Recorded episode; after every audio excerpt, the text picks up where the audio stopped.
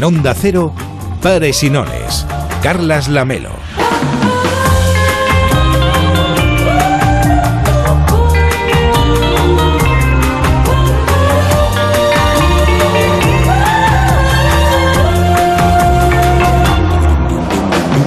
¿Qué tal? Muy buenas noches. Hoy venía caminando por la Rambla y pensaba en la jubilación. No es que tenga prisa yo por el retiro, todo lo contrario. Pero el equilibrio del sistema parece que está en cuestión. Con el ritmo actual de esperanza de vida y de baja natalidad, el pacto intergeneracional para que quienes trabajamos contribuyamos a lo que perciben los pensionistas tiene visos de no ser bastante. Incluso aunque se haya cotizado durante 40 años, el gobierno no cree que sea suficiente para despenalizar una jubilación anticipada. Y claro, con la generación del baby boom empezando a tramitar la pensión, los recursos se agotan. Es un debate que da la sensación que produce pereza en la clase política. Como aquellos temas incómodos que están encima de la mesa pero que no se abordan porque todas las soluciones que se planteen van a generar malestar social. Pero el problema sigue ahí y cada día es más grave que el anterior. La gestión de las pensiones y de los criterios de asignación ha sido siempre un tema de consenso en la España democrática. Salvo las subidas de turno, bien administradas, por cierto, por todos los gobiernos como impulso electoral, o las congelaciones que siempre eran cosa de la herencia recibida. Pero salvados estos pormenores, el Pacto de Toledo ha ido marcando el camino para hacer sostenible un sistema público que garantice la renta después de la vida laboral. Se calcula que de aquí a 2050 habrá un 67% más de jubilados y un 10% menos de población activa. Los próximos 15 años van a ser un enorme test de estrés para los presupuestos generales del Estado porque la mitad de la población que hoy trabaja estará en condiciones de jubilarse. Así que eche usted cuentas. Como poco nos esperan cuatro legislaturas con este elefante en el salón. Lo de jubilarse, claro, sigue siendo una cosa opcional. Es el trabajador quien tiene el derecho, en casi todos los casos, de seguir en su puesto de trabajo mientras lo desee y mientras su cuerpo le responda. Aunque hay miles de personas que están descontando los días para el retiro y que se afanan en calcular por Internet cuánto cobrarán el día que dejen de ir al trabajo, otros prefieren mantenerse activos tanto como les sea posible. Son una minoría, pero llevan con desconsuelo ese tic-tac, tic-tac del reloj que les marca el final de su carrera. ¿Pero por qué coses eso, papá? Si todos me abandonan, tengo que valerme por mí mismo. No un cero a la izquierda. Eso es lo que soy. Triste destino de los jubilados. Jubilado, jorobado.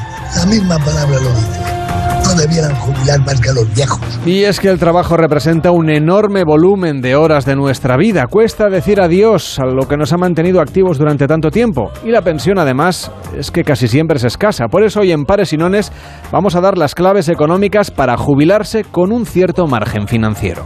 Participa en Pares y Nones 93 343 5450 93 343 5450.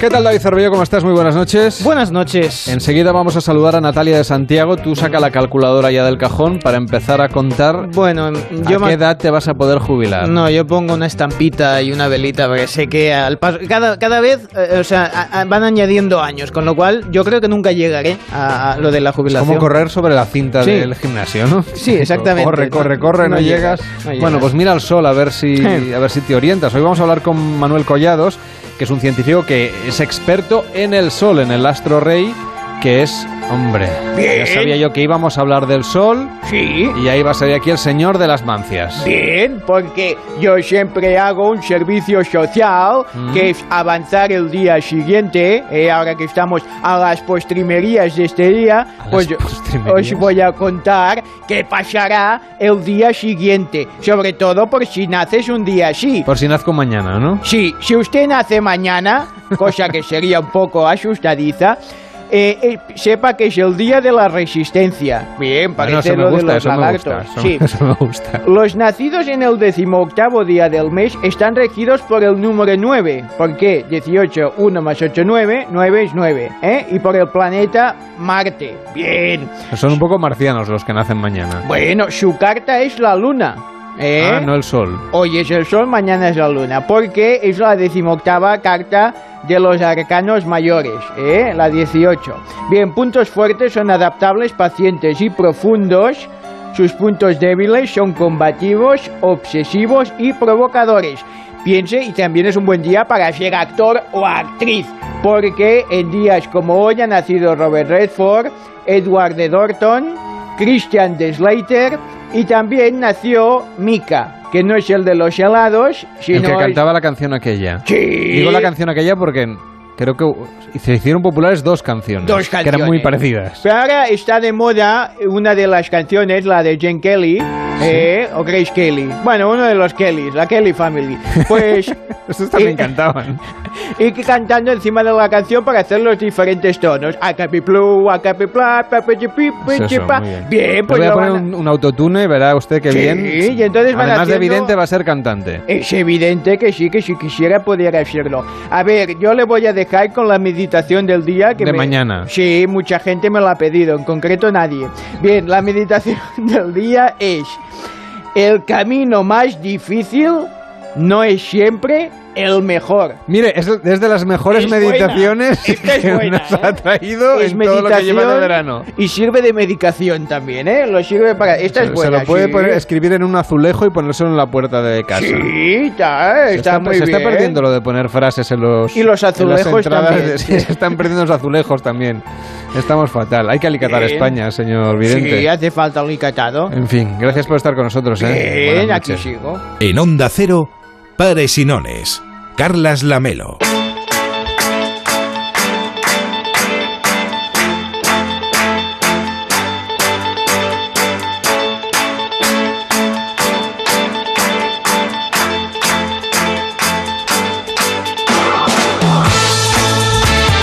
Vuelta del verano tenemos el elefante en el salón, en el despacho.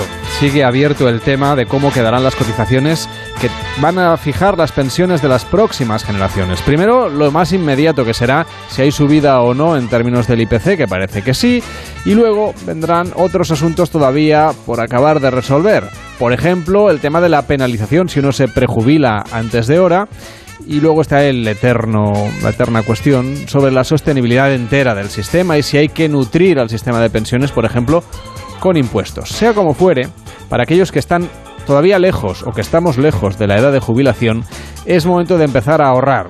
Y es un buen propósito también a partir de septiembre.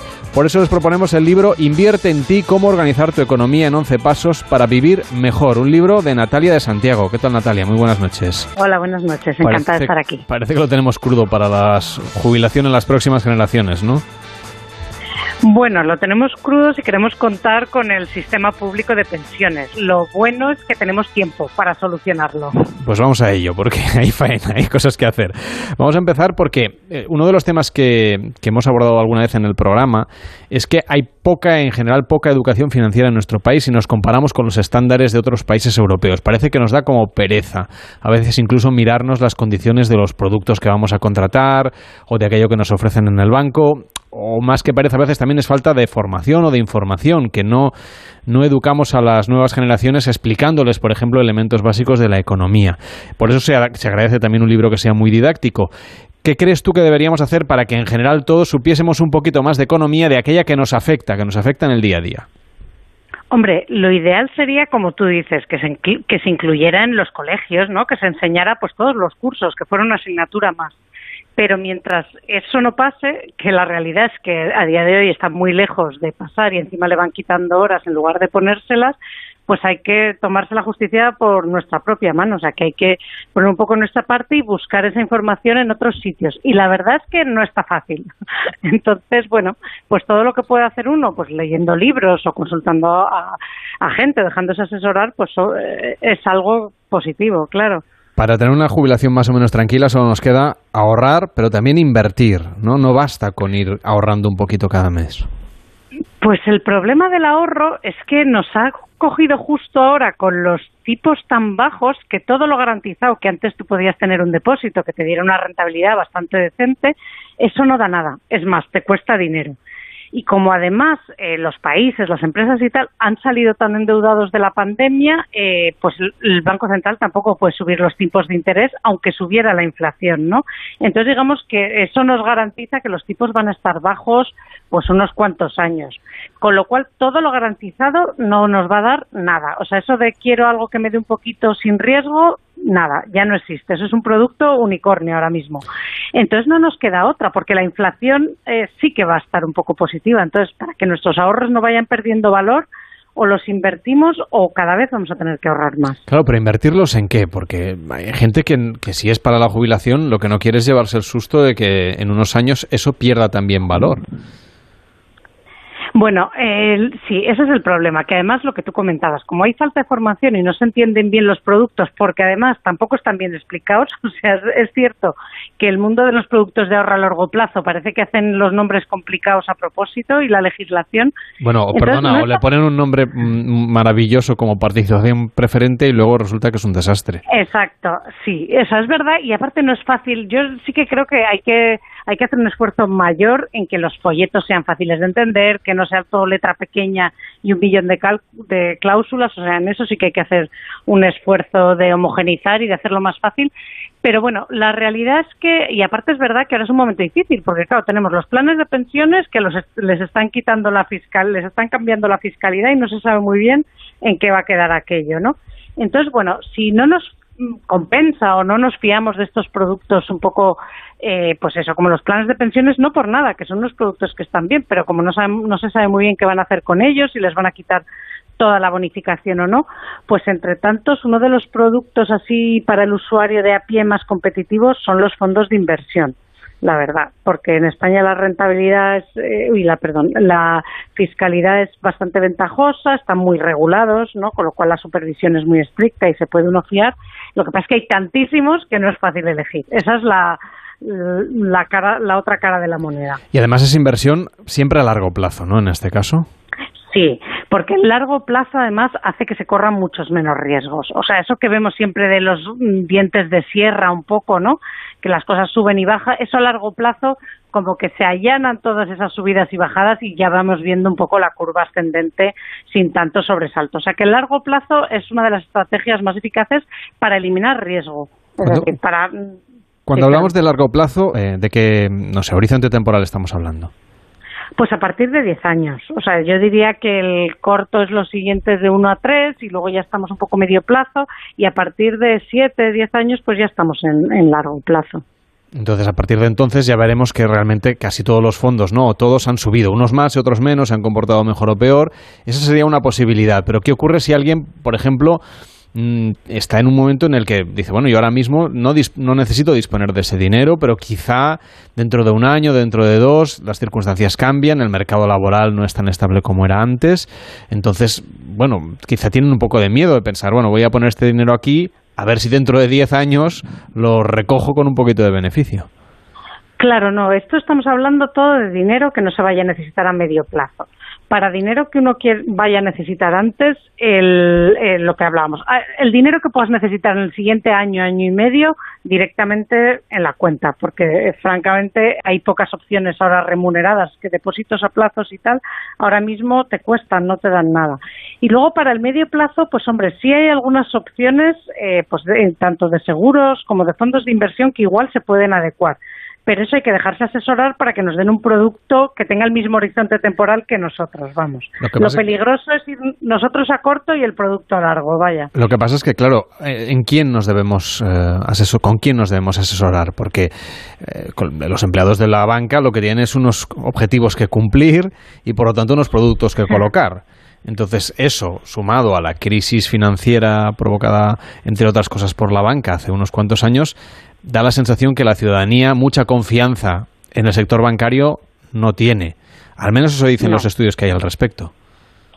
Sí, no tienen y a veces con razón, aunque también hay que decir que se ha hecho un esfuerzo muy grande por parte del sector, que tampoco hay que demonizarlo, ¿no? Y han cambiado mucho las cosas a mejor, aun y así es verdad que hay veces que hay incentivos encontrados, pues eso, porque al señor del banco le dan más comisión si te coloca un fondo que otro que a lo mejor no es el más te interesa. Eso pasa. Entonces, yo siempre digo que con esto lo más fácil es comparar. Es no quedarse nunca con solo la oferta de un banco, comparar uno con otro y preguntar, oiga, no, pero es que en este otro banco me ofrecen esta otra cosa. Porque además, los bancos hoy en día tienen ya fondos no solo los suyos propios, tienen una oferta de fondos inmensa de fondos de otras instituciones, de otras gestoras, es decir, que no hay que quedarse con lo primero que nos, que nos ofrezcan. Y como es verdad que eso, que no siempre el objetivo del banco es el mismo que el tuyo, lo ideal es comparar y sacarle un poco los colores. Decir, bueno, pues es que en este otro me han ofrecido esto que es distinto y por qué. Y yo creo que esa es la forma más fácil, eh, aparte, bueno, y dejarse asesorar también. Lo que pasa es que es verdad que no es fácil encontrar un asesor para el mortal común, ¿no? O sea, para la gente normal. Eh, porque, bueno, a veces son servicios que son un poco caros, ¿no? Pero bueno, si lo vamos a hacer para el largo plazo y de, y de verdad es algo importante, también nos podemos plantear contratar los servicios de un asesor independiente. ¿Y a partir de qué momento vital deberíamos empezar a ahorrar ya pensando en la jubilación? Pues desde el día que empezamos a trabajar. o sea, yo siempre digo que vamos todos tarde, o sea, que teníamos que haber empezado todos ayer. Lo ideal es empezar desde desde el mismo momento que empieza uno a trabajar, porque además cuanto antes empieces, menos hay que ahorrar. El, el esfuerzo es menor, porque esto es el interés compuesto, ¿no? Que ya el interés que te va dando, cada poquito suma y ya te va dando más y va cogiendo velocidad como, como una bola de, nieve. Entonces, si uno coge la costumbre con cantidades muy pequeñas, o sea, realmente no hace falta empezar con grandes cosas, ya y además ya casi todos los fondos y los planes de pensiones y tal permiten aportaciones muy muy pequeñas mensuales Cuanto antes empiece con la cantidad que sea, mejor, porque menos va a haber que ahorrar y más tiempo le vamos a dar al interés compuesto para que nos haga el trabajo. Entonces, durante ese tiempo debemos ir asignando una parte, ¿no? Cada mes. Exacto. El, dinero que seamos capaces de, ahorrar cada mes después de haber pagado todos los gastos fijos. Pero claro, a lo largo de la vida van pasando cosas. Uno puede quedarse sin empleo temporalmente, se puede comprar una casa más, más grande, cambiarse el coche, tener hijos, y todo eso son gastos, gastos, gastos, gastos que también requieren o tiran de ese ahorro, ¿no? Sí, o sea, yo siempre digo que hay que saber para qué está para qué está ahorrando uno, ¿no? Entonces, lo primero es verdad que es el colchón de emergencia, que es ese dinero, esos seis meses de sueldo neto, más o menos, que hay que tener siempre en la cuenta por lo que pueda pasar, por lo que tú decías, si te quedas sin trabajo, si viene un accidente del coche, yo qué sé, las, las mil y una cosas que nos van pasando y tal. Y luego, lo que pasa es que luego el siguiente sí que debería ser el ahorro para la jubilación. Y ya te digo, coger una cantidad pequeña que nos permita también a lo mejor ahorrar un poco más para otras cosas como los estudios de los hijos o la entrada de la casa, etcétera, pero sí que desde muy pronto con lo que sea, con 20 euros, con 10, con 30, con 50, pero si se hace así a largo plazo y con cantidades muy pequeñas, muchos pocos suman muy rápido y se cogen velocidad. Y luego decir, venga, pues si para esto pongo 30 euros para el plan de pensiones, pues voy a poner otros 50 para otra cosa, ¿no? O sea, ir un poco como haciendo, eh, asignando partidas, como quien dice, ¿no? Un poco en distintos bolsillos. Se habla a veces de la regla del ahorro que es el 50-30-20, es decir, el 50% de nuestros ingresos mensuales deberían ir a parar a los gastos fijos, el 30% para caprichos, vacaciones y, otras cosas, y luego el 20% siempre de ahorro, el 20% de lo que cobramos cada mes. Sí, hombre, eso es lo ideal, pero yo siempre digo que eso es como el 90, 60, 90 de las modelos, ¿no? O sea, eso es ideal, pero ¿cuánta gente lo cumple? Pues hay épocas en la vida en que cumplir eso, como tú dices, cuando tienes hijos, hipoteca, no sé qué, es, es muy difícil para mucha gente, ¿no? Entonces eso está fenomenal porque te da una flexibilidad brutal, solo necesitas el 50% de tus ingresos, pero pero bueno es uno es un objetivo que es inalcanzable para muchísima gente. Entonces no hay que desesperar no o sea hay que intentar como mínimo ahorrar un 10% de nuestros ingresos eso como mínimo cuando las cosas van bien. Es verdad que cuando las cosas van mal pues no se puede ahorrar y punto. Es el momento de vivir del ahorro que para eso está no entonces eh, tampoco flagelarse uno y el sentimiento de culpabilidad si te va mal pues no es momento de ahorrar. Pero cuando las cosas van bien que eso sí que se ven los datos, que cuando las cosas van bien se nos olvida, ¿no? O sea, nos ponemos optimistas y no ahorra nadie. Que parece al contrario, pues no, cuando las cosas van bien se nos olvida ahorrar. Pues ese es cuando hay que acordarse y ponerse como mínimo ese 10% y si se puede el 20%, pues estupendo, pero si no, un 10% está ya muy bien. Con ese horizonte que tú planteas de tipos de interés bajos, lo, que es el endeudamiento familiar, sobre todo manifestado a través de la hipoteca, es algo que también preocupa porque están en el mercado las hipotecas fijas y las hipotecas variables. Ahora mismo, si alguien que nos esté escuchando quiere suscribir una hipoteca, ¿cuál sería la recomendación que tú le harías ante estas dos opciones? Luego hay muchos matices y muchas condiciones y hay que hablar a fondo con, la entidad financiera que nos va a conceder la hipoteca. Pero ¿Cuál es el consejo con el horizonte que tenemos ahora de tipos de interés tan bajo? Hombre, yo ahora mismo, si uno va a contratar una hipoteca pues a 20 años o que, o que es lo mínimo o más, yo desde luego me tiraba por un tipo fijo con uñas y dientes, porque realmente los tipos, aunque vayan a estar bajos mucho tiempo, bajar más no pueden y lo único que pueden hacer es subir, ¿no? O sea, más baratas que hoy no van a estar nunca las hipotecas. Con lo cual yo negociaría un tipo fijo a muerte que uno piensa que va a cobrar cantidades importantes de dinero y la va a poder amortizar muy rápido, es decir, que por lo que sea, porque vas a heredar, porque te va a tocar la bonoloto, entonces, si crees que vas a poder amortizarla muy rápido, y por muy rápido me refiero, pues a lo mejor en 10 años o menos, entonces igual te puedes plantear un tipo variable para que puede estar ahora baratísimo, pero si no, yo desde luego me aseguraba un buen tipo y a vivir que son dos días. Y luego hay otro producto financiero también que está perdiendo interés por parte de los inversores, que son los fondos de, pensiones, por lo que decías, porque eh, esas, esos beneficios fiscales que solían venir aparejados con los fondos de, pensiones, parece que hay la voluntad de que cada vez sean menos atractivos. Entonces, claro, es, es tener un dinero cautivo, porque hay gente que tendrá el dinero ahí puesto, que todavía le quede mucho para poderlo sacar y por lo tanto utilizar el fondo de pensiones para la pensión, y que, claro, no saben si seguir alimentándolo, si no, si uno mira en perspectiva la rentabilidad en los últimos 10 o 15 años ha sido más baja que otros productos financieros. ¿Qué consejo le damos a la gente que esté pensando en un fondo de pensiones? A ver, el primero es que si ya lo tienes, no pasa nada. Tampoco hay que llevarse las manos a la cabeza, ¿no? Pues seguir aportando y punto, ¿no? O sea, tampoco está fatal. Eso sí, hay que mirar muchísimo la fiscalidad del rescate, que eso mucha gente no lo sabe y como los rescates de golpe te puede pegar un palazo a Hacienda brutal. Entonces, si uno tiene un plan de pensiones, seguir aportando pues hasta los 2.000 euros que ahora mismo te dejan y tal, porque, bueno, pues mal no está, ¿no? Y saber también eso, que la fiscalidad es muy importante el día que rescates, mirarlo muy mucho y hacer los números con el señor del banco, porque si lo rescatas de golpe te puedes pegar un sustazo, y luego saber también que uno puede traspasar el plan de pensiones, que si no te convence el que tú tienes eh, no te está dando el rendimiento que tú crees que te debería dar, buscar, porque habrá otros con mejores comisiones y mejores rendimientos, y eso por ley se puede traspasar de un plan de pensiones a otro. Como o sea, con los fondos, ¿no? Exacto, o sea que siempre hay opciones, aunque no se pueden rescatar las aportaciones, ah, bueno, se va a poder rescatar a partir de 10 años, ¿no? De la, de la aportación.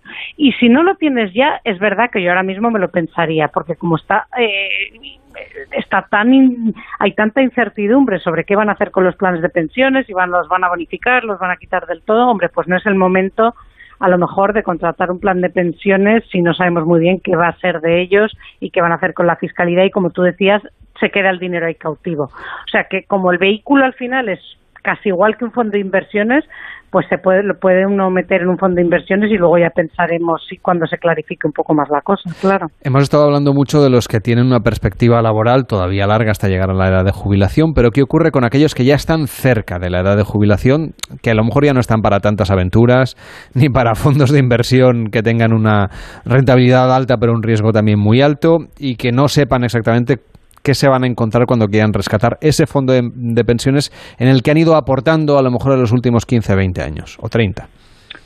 Pues lo que decía, o sea, si ya estás cerca, puedes seguir aportando a tu fondo hasta de pensiones hasta el máximo y, si, porque bueno más de 2.000 euros al año ahora mismo es que no se puede no pues seguir aportando si aportabas por debajo del máximo y luego tener cuidado con el rescate. Y luego dentro de los planes de pensiones como decía se puede traspasar de uno a otro y los hay de varios tipos. Los hay de más riesgo y más conservadores también no igual que los fondos de inversiones. Hay, hay fondos de inversión con mucho riesgo pero los hay muy conservadores también que invierten en renta fija. O sea que en realidad hay opciones para todos los horizontes temporales. O sea, no, no hay aquello de, ay, es que ya tengo 52 y bueno, ya de perdidos al río para nada. O sea, aunque tengas 64, casi que siempre va a haber opciones. Y luego hay que pensar también que ahora mismo se vive muchos años jubilado, ¿no? Es decir, eh, que eso es bueno, pero que probablemente vayas a tener que seguir invirtiendo o gestionando tu dinero después de la jubilación. O sea, que no es que el día cumplo 65 y ya deshago todo. O sea, no, realmente va a ser una cosa que durante pues, 20, 30 años va a tener uno que gestionar. Con lo cual, lo mejor es dejarse asesorar y elegir productos que se adecuen pues, a nuestro horizonte y a nuestro perfil de riesgo. Y hay otro elemento clave para todo esto que es ahorrar un poquito más en el día a día, que es uno de los elementos básicos. Es verdad que para obtener grandes rendimientos lo más lo fundamental es, como decías, la inversión, pero claro, primero hay que reunir un capital y ese capital se reúne haciendo un presupuesto doméstico, que me gustaría que nos enseñaras un poco cómo deberíamos hacerlo, si partir de cero, si coger ya los extractos y ver qué me he gastado los últimos meses y a partir de ahí ver de dónde puedo rascar, o si a lo mejor no hay que mirarse tanto esos gastos pequeños del día a día y hay que hacer otras cosas. Pues lo primero que hay que hacer, o sea, y siempre un poco además cambiar un poco el chip, porque siempre pensamos que el presupuesto es como para regañarnos, ¿no? De, ay, es gastado. No, el presupuesto es una herramienta para planificar, o sea, para mirar al futuro, ¿no? Y para ayudarnos, o sea, que no es para castigarnos, sino para ayudar. Entonces, siempre se hace a un año vista, de hoy un año para adelante, porque no todos los meses son iguales. Entonces, si haces un mes, pues claro, febrero y el verano no tienen nada que ver, o las navidades que son carísimas. Entonces, siempre a un año vista para tener el, toda la información completa de un año. Y luego eh, siempre para un año mes a mes y siempre hombre una guía, el pasado es una guía muy buena no porque no vamos a cambiar si siempre estamos gastando muchísimo no nos vamos a volver hormiguitas de un día para otro. Pero más que para castigarnos como información. Y entonces el presupuesto tiene que sumar cero no y cero es que los ingresos menos el ahorro menos el gasto cero y así, una vez que tú ya tienes tu dibujo entero a un año, pues ves dónde falla el tuyo, ¿no? Porque no el de todo el mundo falla en lo mismo. Y si ves, y, además hay que empezar a cortar por las partidas que no nos hacen felices, no siempre por las divertidas del ocio y tal. Si se puede, a lo mejor te das cuenta que tu presupuesto realmente se te está yendo muchísimo dinero en comisiones. Pues es lo primero que hay que cortar, que no valen, o sea, no nos aportan nada, ¿no? Ese tipo de cosas. Pero para eso es muy, muy útil hacerse una foto a un año vista. Y ya sobre eso, pues empezar a ver cada uno dónde se le va el dinero. Hay un efecto que, está muy de moda en Estados Unidos que le llaman eh, el efecto latte, es decir, lo que nos gastamos en el café con leche de media mañana, de media tarde, etcétera, que son pues gastos muy pequeños que sumados a final de mes o a final de todo un año, pues acaba siendo una parte importante, no sé, 600, 700, 800 euros, que a lo mejor nos podríamos haber ahorrado. Claro, habrá quien necesitará efectivamente tomarse ese café por la mañana porque si no, no es persona o, no tiene una conversación con los compañeros o lo que sea. Pero ¿hasta qué punto estos gastos tan tan pequeños son un problema o es solamente una cosa para vender libros, lo del efecto late? A ver, lo del efecto late yo tengo sentimientos encontrados, por lo que tú dices, porque si a mí lo que me hace feliz es el late macchiato, aunque se me vaya una pasta, pues a lo mejor es que es lo que me hace feliz, ¿no? Quiero decir, yo creo que cada uno tiene que gastar el dinero en lo que hace feliz. Lo que es una pena es que se te vaya el dinero en gastos de este tipo que no te aportan nada, pero que no te estás dando cuenta. Eso sí que me parece una pena. Si a ti el café no te gusta, pero te tomas dos por, pues por inercia, digamos, pues entonces sí. Entonces yo lo que hago en general es preguntarle a un gasto, ¿tú me haces feliz o tú me ayudas a crecer, sí o no? Y si no me haces feliz ni me ayudas a crecer, pues empiezo a cortar por ti, ¿no? Porque hay muchas cosas, muchísima gente tiene suscripciones que no recuerda, seguros duplicados, no sabes cuántísima gente. Pues yo empiezo a cortar por esas cosas que a nadie le hacen feliz tener dos seguros del hogar o pagar comisiones y son cosas que son rollo de, de cambiar porque hay que coger el teléfono y llamar a la, a la aseguradora o al banco, lo que sea, y negociarlas, pero que las haces una vez y te olvidas y ese dinero y sigues teniendo lo mismo. O sea, se pueden renegociar todos los contratos una vez al año. Esa es una forma muy fácil de ahorrar y no te quitas ningún beneficio y son todo ventajas. Es decir, llamar a la compañía de la luz, a la compañía del gas y a la compañía del teléfono y de la televisión, ¿no? la televisión de pago y decirle, oye, que me voy. Si no me mejoras las condiciones, vuélveme a hacer la oferta que me quitaste hace seis meses. Eso y a todos los seguros y al banco una vez al año. Yo eso voy haciendo enero la luz, febrero el gas. Y hay margen, es decir, hay margen de mejora. Muchísimo. Pero muchísimo. Y sobre todo la gente que no lo ha hecho hace tiempo, muchísimo. A mí me escribe muchísima gente y me dice, oye, que he llamado y sin cambiarme nada me han bajado 15 euros, 20, un amigo mío 70 en, en el teléfono, una cosa brutal. Hay margen, sí, con los seguros también suele haber margen, porque son mercados muy competitivos y siempre hay ofertas nuevas. O sea que eso es una cosa que no hace nadie y que si se hace sistemáticamente es, es, es rollo, porque hay que estar con la musiquita de la línea espera un rato pero es, es sufres una hora, una mañana y ya está. Ya lo tienes hecho ese ahorro. El año que viene, ¿no?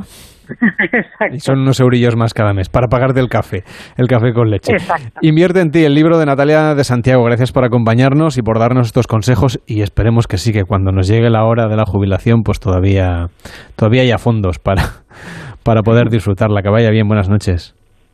Buenas noches, muchas gracias. En Onda Cero, pares y nones. Carlas Lamelo. Onda Cero Madrid 98.0 Si es que ya lo digo yo siempre, dúchate que sale económico, pero eso sí, hazlo en un plato de ducha de Duchamanía. Hazme caso, ¿no ves que una bañera tiene más peligro que meter los dedos en un enchufe? Y mira que son bonitos los platos de ducha de Duchamanía. Oye, con suelo antideslizante, sus mamparas, para entrar a vivir, pues eso, dúchate que sale económico y llama a Duchamanía, que no me enteré yo que no lo haces. En Madrid, Paseo del Molino 6, 91 468 4907 y En la ganadería Organic producimos la mejor carne del mundo. Hacemos cría ecológica de las razas Angus y Wayu, 100% sostenible. Nuestra carne es deliciosa y saludable, extremadamente tierna y jugosa. Va del campo a tu casa, sin intermediarios, a un precio justo. Si pruebas Organic, solo comerás Organic. Nosotros te la llevamos gratis a tu casa. Haz tu pedido en el 910-2010, 910-2010 o carneorganic.com. Organic, la mejor carne del mundo. Onda Cero. Venga a las rebajas de Muebles a Dama. Precios insuperables con la misma calidad de siempre, en una gran variedad de estilos y modelos, con su habitual trato amable, transporte y montaje gratuitos y la mejor financiación. Todo lo bueno de Muebles a Dama, pero ahora con rebajas. En General Ricardo 190 y en la web mueblesadama.com. Ocasión Plus, compramos tu coche. Ocasión Plus, nadie paga más. Ocasión Plus, mejoramos cualquier tasación.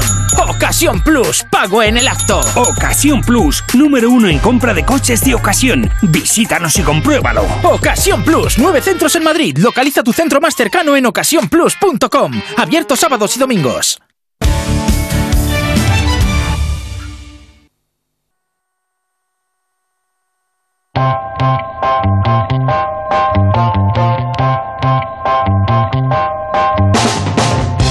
A lo largo de este verano hemos hablado de los viajes a Marte, hemos hablado del turismo espacial, hemos hablado de sobre todo Marte, por ejemplo, y de los agujeros negros. Incluso podríamos haber hablado de las Perseidas, pero este verano no lo hemos hecho. Lo que sí que no hemos comentado todavía son cuestiones vinculadas con el Sol que lo tenemos bastante más cerca, que es el astro que nos permite estar con vida y que permite, digamos, que nosotros estemos aquí hablando a través de la radio y usted en casa y haciendo todas las cosas que hacemos normalmente, porque sin el sol pues no seríamos absolutamente nada. Y sin embargo todavía hay muchos misterios sobre su funcionamiento, sobre su vida y también sobre su futuro. Por eso, en nuestro país, pues tenemos un proyecto, la verdad, la mar de interesante. Es el Telescopio Solar Europeo, que estará listo a finales de esta década. Esta es la previsión. Van a empezar a construirlo a partir de 2024 y su coordinador es Manuel Collados. ¿Qué tal, Manuel? Buenas noches. Hola, buenas noches, un placer estar Es aquí. un proyecto importantísimo que da la sensación que, que ha salido, por supuesto, en los medios, pero del que se habla bastante poco, ¿eh? pese a la importancia que tendrá para nuestro país y para el conocimiento científico del planeta. Bueno, es un proyecto, como todas las cosas de ciencia, es un proyecto que va avanzando poquito a poquito, no sacamos grandes titulares de la noche a la mañana, pero vamos progresando adecuadamente. Y como bien comentas, nuestro objetivo es estudiar el Sol, que es de gran importancia para todo, a la vida en la Tierra y todo nuestro entorno eh, eh, diario, ¿no? se influye en nuestra vida diaria. Y sí, efectivamente es un proyecto que, que creo, bajo mi punto de vista, pues es bastante, bastante interesante. ¿Cuáles son los elementos más misteriosos desde el punto de vista científico, en el sentido que todavía no hemos podido profundizar o reunir evidencias suficientes como para sacar conclusiones claras sobre el Sol? Es decir, todavía, pese a tenerlo tan cerca, pese a que lo podemos ver mm, evidentemente desde la Tierra, de manera natural todos los días del año, hay muchos enigmas sobre este astro rey. ¿Cuáles van a ser las principales vías de investigación de este telescopio? Eh, bueno, yo diría que las principales incógnitas relacionadas con la investigación del Sol están relacionadas con la presencia de campo magnético. Se puede decir que el Sol, aunque no sea su característica, digamos, más popular, el Sol es un generador de imanes. Eh, ese generador de imanes significa que de alguna manera está creando energía en forma de, de imanes y de vez en cuando, de tanto en tanto, esa energía se libera en forma de tormentas solares y esa energía pues bueno, hace que eh, partículas altamente energéticas y radiación altamente muy energéticas pues sea enviada hacia el espacio y eventualmente pues pueden llegar a la Tierra si van en la dirección adecuada y todo ese proceso que dicho así se puede puede resultar siempre todos los procesos individuales para toda esa cadena no son, no son desconocidos. Luego lo entendemos a grandes rasgos, pero los detalles de cómo pasan eh, no es lo que desconocemos y lo que queremos investigar. ¿Y podremos llegar a predecir cuándo puede ser una tormenta solar peligrosa para la Tierra? Bueno, en estos momentos estamos bastante lejos de poder, de poder hacer eso y por eso nos estamos embarcando en esta, en esta aventura. En nuestra, uno de los eh, objetivos finales que, que tenemos con nuestros proyectos, efectivamente poder llegar a predecir con cierto tiempo de antelación eh, cuándo se va a producir una, una población, eh, una tormenta solar y cuál será su energía y también cuál será su cuál será su dirección. Como digo, en estos momentos estamos bastante lejos de hacer esa capacidad de predicción y es una de las cosas las que estamos eh, que estamos persiguiendo con más con más detalle. Y para ello necesitamos no solamente los telescopios, sino acompañarlo de simulaciones numéricas complejas, donde metemos todo nuestro conocimiento de la física y de ahí intentar entenderlo. A día de hoy nos falta mucho, pero bueno, eh, estamos avanzando en esa, en esa dirección. Este es el camino. En cualquier caso, hay algo que seguramente a algunos oyentes eh, les, les habrá sonado, esto de las tormentas solares. Sabemos que no, van que no traen cosas buenas, pero ¿qué efectos puede tener sobre la Tierra una tormenta solar que esté direccionada, digamos, hacia nuestro planeta? Bueno, las tormentas solares son, por ejemplo, las responsables de cosas tan comunes o tan conocidas por todos como son las auroras boreales. Esos colores que aparecen en los países de latitudes altas y que son tan bonitos y que parece que son figuras que se están moviendo en el cielo, eso está generado por las partículas que vienen del Sol, que son canalizadas por el campo magnético, entran en la atmósfera, etcétera eso es una, una, un efecto, un fenómeno que es muy conocido. Luego hay otros fenómenos que son menos conocidos y están muy ligados a este mundo tecnológico en el que estamos viviendo ahora. Eh, las, eh, las partículas que nos llegan del Sol son partículas cargadas, generan corrientes, eh, generan a su vez magnéticos y pueden afectar a cualquier aparato electrónico que se interponga en su camino. ¿Qué aparatos electrónicos se pueden interponer, interponer en el camino? Pues tenemos, por ejemplo, muchos satélites artificiales dando vueltas alrededor de la Tierra, entonces tienen que llevar mucho cuidado o estar pendientes de estas tormentas solares porque los pueden dañar. Eh, los astronautas cuando van a la estación espacial pues también tienen que llevar, lo hemos visto en películas, ¿no? Eh, se tienen que meter dentro de la estación porque les puede dañar a su cuerpo. Eh, también sabemos que pueden dañar las centrales eléctricas, se pueden generar corrientes adicionales que pueden quemar a las, a las centrales eléctricas que están situadas en el cielo. Entonces, nada que no haya pasado en el pasado, eh, baja la redundancia, pero sí cosas a las cuales hoy en día somos mucho más sensibles porque tenemos aparatos electrónicos por todas partes. Mismo teléfono con el que yo estoy hablando ahora depende de la electrónica y se podría quemar en situaciones, en una situación que no fuera la, adecuada. no es que vaya a pasar nada, sino simplemente es que, bueno, pues cuando tenga, cuando eh, se produzca un evento de una tormenta solar, pues hay que tomar las medidas de precaución adecuadas para que los circuitos pues no se nos, no se nos quemen. Esencialmente consiste en apagar los aparatos hasta que pase la tormenta. Este telescopio solar europeo va a estar en nuestro país, como decíamos, estará en la isla canaria de La Palma, en el Observatorio del Roque de los Muchachos. Está previsto que se empiece a construir hacia 2024 y que esté acabado a finales de esta década. Pero mucho antes, en Estados Unidos ya estrenarán un telescopio muy similar, de las mismas dimensiones y con unos objetivos eh, de investigación bastante parecidos. Sin embargo, eh, creo que ese tiempo de margen en el que Europa tardará más en tener este nuevo telescopio, lo que les va a permitir es que cuando lo estrenen ustedes estarán a la última, ¿no? Porque en esos ocho o nueve años de diferencia se espera que puedan aprender incluso del conocimiento que ya recopilen los americanos. Efectivamente, no hay que olvidar que tenemos un telescopio que ya está casi a puntito de empezar operaciones de, Estados Unidos, que está en la isla de, Hawái. Eh, son dos telescopios que en muchos aspectos serán muy parecidos eh, conceptualmente eh, y nosotros por una parte sabemos que nos llevan esa ventaja de unos 8 o 9 años, entonces nosotros pretendemos que toda nuestra instrumentación sea mucho más moderna que la, que la de ellos y por tanto, digamos, cuando empecemos a operar, pues seremos capaces de detectar cosas que ellos con que ellos no pueden con el con el proyecto actual. Y al mismo tiempo nosotros iremos aprendiendo de las cosas que ellos están viendo y de las nuevas preguntas que ellos están generando para poder eh, eh, presentar un proyecto lo más, un telescopio lo más moderno, lo más adaptado a las nuevas tecnologías posibles para poder eh, responder a esas nuevas preguntas que ellos puedan ir generando en todo este tiempo. Es una infraestructura enorme, muy importante, que luego tendrá una vida útil, calculan ustedes, de unos 40 años más o menos. Sí, varias décadas, pueden ser 30, 40, 50. Yo diría, es difícil de predecir, pero yo diría que aproximadamente 40, 50 años es lo que se puede considerar la vida de una estructura este, de este tipo. que también tendrán que ir ustedes actualizando, obviamente. Claro, claro, claro, sí. Entre los planes de construcción, nosotros también se prevén los planes de actualización de tal manera que a medida que también la, la tecnología vaya mejorando, pues los instrumentos nosotros, nosotros seguiremos cambiando y mejorando.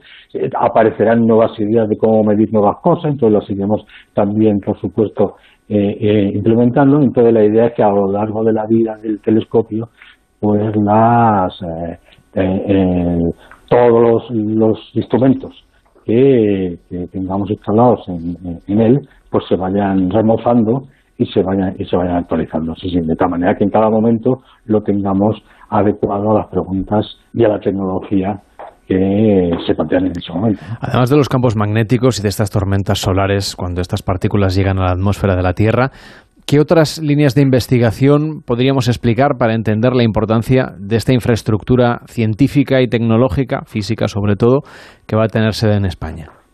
Bueno, uno de los aspectos, digamos, ya menos populares es lo que nosotros denominamos física básica. El Sol para nosotros es un laboratorio de física básica en el que poder entender las teorías, las teorías físicas. Eso se dan condiciones que nosotros no podemos reproducir en el laboratorio, eh, en cuanto a presión, temperatura, etcétera, y entonces no nos queda más remedio que mirar al Sol y de esa manera nosotros podemos entender cómo se generan esos campos magnéticos, cómo esos campos magnéticos interaccionan con las partículas, cómo esas propias partículas a su vez se pueden comportar para retroalimentar y generar ese campo magnético, y todo eso forma parte del mundo de la física básica de interacción entre partículas y campo magnético, y es un, es un mundo eh, fascinante eh, eh, en el que muchos de los investigadores en física solar están, están que están involucrados. Luego está la parte de cómo esos campos magnéticos liberan su energía al ambiente planetario y eso es otra rama otra rama del sol, pero la parte de física básica es una parte es una parte fundamental.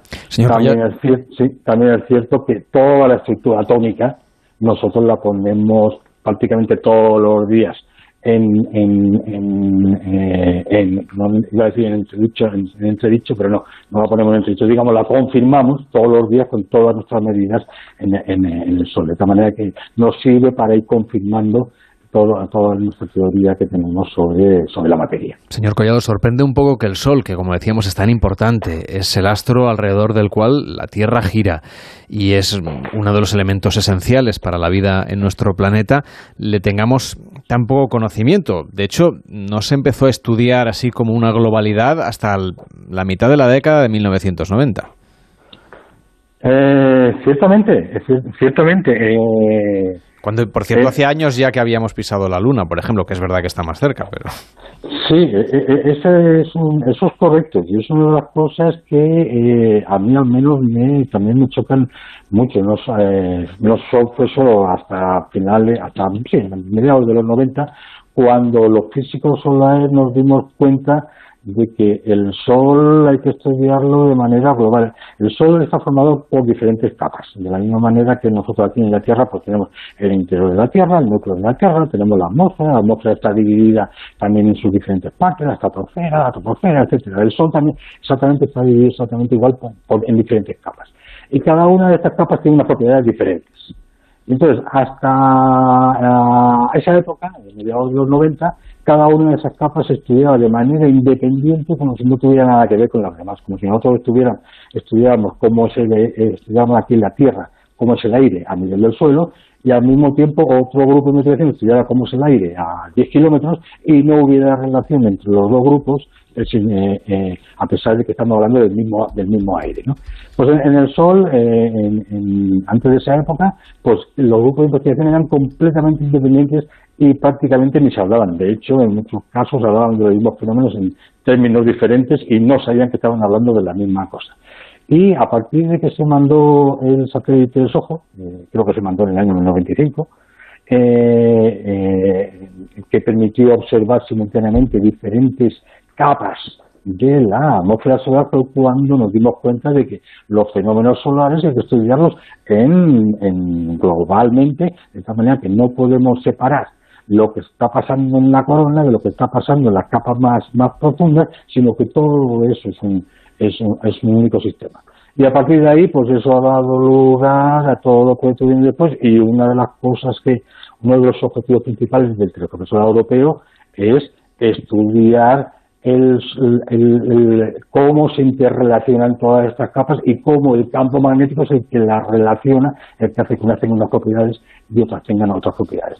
Pero efectivamente parece mentira que los teóricos en aquella época hablaban unos términos, los observacionales hablaban otros términos y, y prácticamente era como si habláramos eh, idiomas distintos. Hoy en día ya afortunadamente eso no pasa.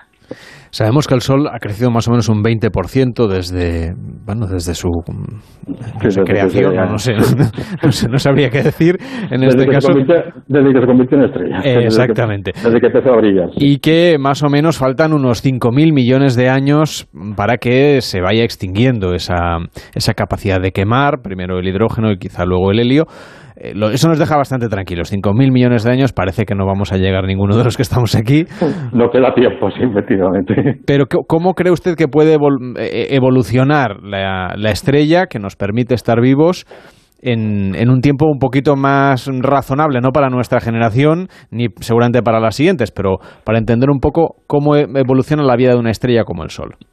Bueno, el, el- una, una estrella, el Sol es una estrella normal, no es ni de las grandes, ni de las pequeñas, ni de las gordas, ni, de las menos masivas, es una estrella de las que hay muchísimas en, en el cielo, eh, y como todas las estrellas se forman por el, ah, el colapso de una nube, una nube de, de gas, de- por la, la propia gravedad de la nube, a medida que se va comprimiendo, pues entonces la presión y la temperatura va aumentando hasta que la presión y la temperatura son lo suficientemente grandes como para empezar a generar reacciones nucleares, es cuando entonces empieza a brillar y todo cuando ah, se- se dice que ha nacido una estrella.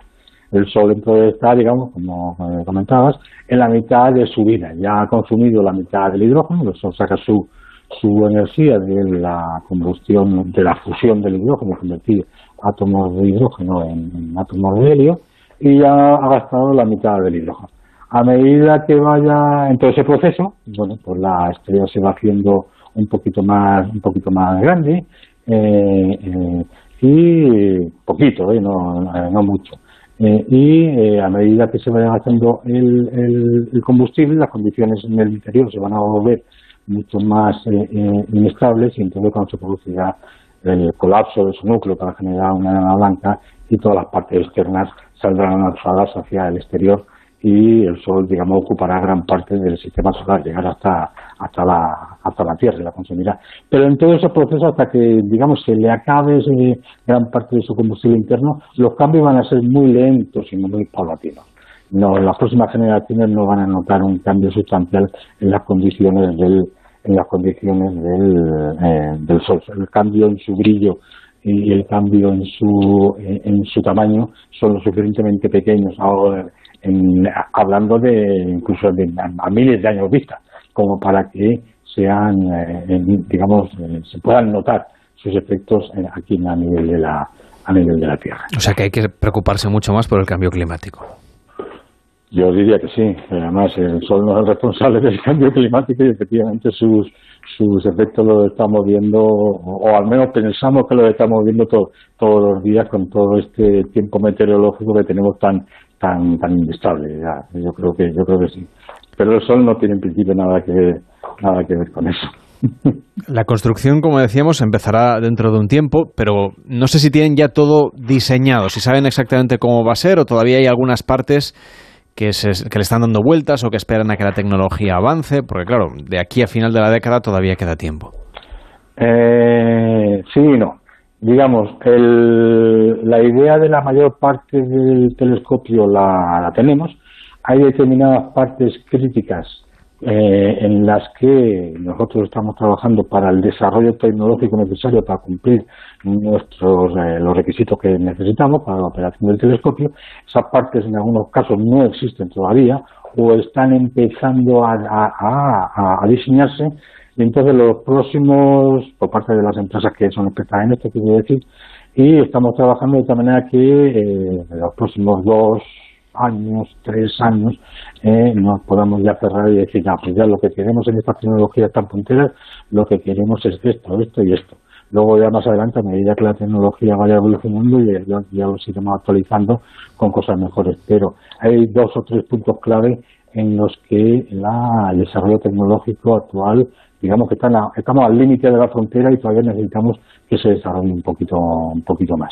Manuel Collados, que es el coordinador de este telescopio solar europeo, que estará, bueno, que será una realidad a finales de esta década, empezarán a construirlo en 2023, 2024, tardarán seis años en acabarlo, más o menos, y entonces empezará ese proceso de investigación que tiene que resolver algunas dudas sobre, por ejemplo, cómo vaticinar o ser capaces de, de predecir las tormentas solares que pueden tener impacto en la Tierra y generarnos problemas. Gracias por acompañarnos y que vaya bien. Buenas noches. Muy bien, buenas noches, muchas gracias. En Onda Cero, pares y nones. Carlas Lamelo. Esto es muy fácil. ¿Que con el año que hemos tenido me subes el precio de mis seguros? Pues yo me voy a la mutua.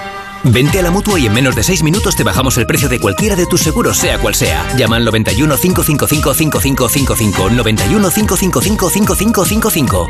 Esto es muy fácil. Esto es la mutua. Condiciones en mutua.es. ¿Duerme mal? ¿Tiene ansiedad? ¿Está triste? La pandemia nos ha dejado a todos un poco tocados. Mundimed.es le ofrece apoyo psicoemocional con un psicólogo cuando quiere y como quiera, sin límite de tiempo ni consultas para usted y toda su familia por 7,50 euros al mes. Entre ahora mismo y hágase de Mundimed. El primer mes es gratis. Mundimed.es, la telemedicina del siglo XXI sin espera.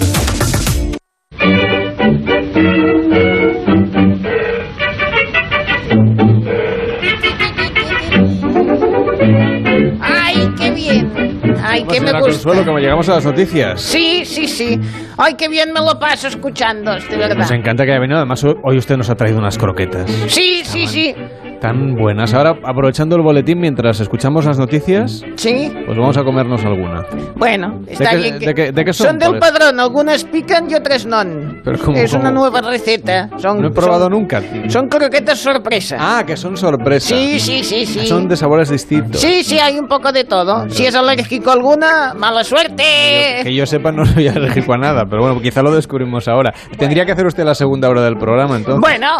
Oye, casi que vaya practicando, porque me han dicho que usted quiere que la contraten en Melodía FM, por ejemplo. Bueno, ¿sabe qué pasa? Que o se en Europa FM, no sé. cualquiera que quiere presentar discos en la radio. Sí, porque como se han acabado los Juegos Olímpicos, he pensado, me voy a hacer DJ, ¿eh? Así, sí, sí, así DJ que sí. Consuelo. Sí, si le parece voy haciendo prácticas Hombre, aquí. claro, aprovecha el programa. Bien. ¿Nos va a poner una canción? Sí, sí, sí, No- DJ no, hemos- Consuelo. no hemos puesto ninguna canción este verano. Pues ya tardaban. Así voy a poner un poco de orden aquí. DJ Consuelo, la que gusta al mundo entero. Hoy con Nos dejamos seducir con Italia. Pino D'Angio, el que tenía voz de tener anginas o amigdalitis, que te lee el prospecto del medicamento o te lo canta. Casi la cuadra, ¿eh? Ahí está. Hay que hablar hasta que empiezan a cantar. Ah, bien, pues ahora. Beccata in discoteca con lo sguardo da serpente Io mi sono avvicinato, lei già non capiva niente L'ho guardata, m'ha guardato e mi sono scatenato. Fred Astaire al mio confronto era statico e imbranato. Le ho sparato un bacio in bocca, uno di quelli che schiocca. Sulla pista diavolata, lì per lì l'ho strappazzata L'ho lanciata, riafferrata, senza fiato l'ho lasciata. Tra le braccia mi è cascata, era cotta innamorata Per i fianchi l'ho bloccata e ne ho fatto marmellata. Oh yeah. Si dice così, no?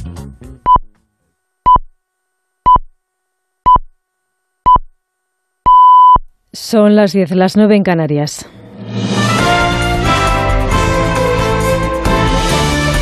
Noticias en Onda Cero. Muy buenas noches. La Unión Europea reconoce que no queda más remedio que negociar con los talibanes porque ellos han ganado la guerra en Afganistán. Así lo ha confirmado el alto representante para la Unión Europea, Josep Borrell, tras la reunión con los ministros de Exteriores de la Unión. Los talibanes han ganado la guerra, así que tendremos que negociar con ellos. Para la OTAN, el principal responsable de todo lo que ha ocurrido ha sido el propio gobierno de Afganistán, que no ha sabido defender a su país, a pesar de que llevan 20 años recibiendo dinero e instrucción para poder llevarlo a cabo. Terminar nuestras eh, misiones militares no fue fácil. Nos quedamos a ver el estancamiento, los riesgos y vimos a los talibanes recuperar el control y quedarse en una misión de combate abierta y terminada. Nunca pretendimos estar en Afganistán para siempre. La prioridad ahora es evacuar a todos los extranjeros que quieran salir del país. Los talibanes garantizan que no podrán ningún obstáculo mientras se habla del futuro de las mujeres. Los propios talibanes han comparecido hoy en rueda de prensa donde han asegurado que las mujeres van a ser felices bajo su mandato siempre y cuando cumplan con la Sharia. La cuestión sobre la mujer es muy importante. El Emirato de Afganistán está comprometido con los derechos de la mujer dentro del marco de la Sharia islámica. Podrán tener actividades en diferentes sectores y áreas dentro de las bases de nuestra legalidad, acceso a la educación y sanidad y trabajarán codo con codo con nosotros. En Haití ha empezado a llover. Son los primeros efectos de la llegada de la tormenta tropical Grace, que podría complicar las labores de rescate tras el terremoto de este fin de semana.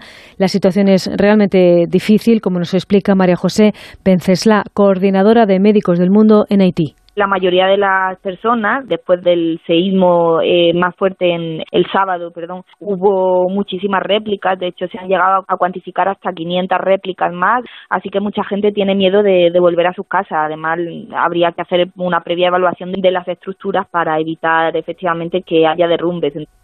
El presidente del Cabildo de La Palma, Mariano Hernández Zapata, ha admitido este martes que el incendio originado este mediodía en el municipio del Paso y que ha alcanzado ya los llanos de Ariadne está descontrolado y va a costar su control debido al fuerte viento y a las altas temperaturas que hay en la zona. Además, se ha hecho necesario evacuar a muchas personas, entre ellas se ha destacado a 37 usuarios del Centro de Discapacitados de Triana.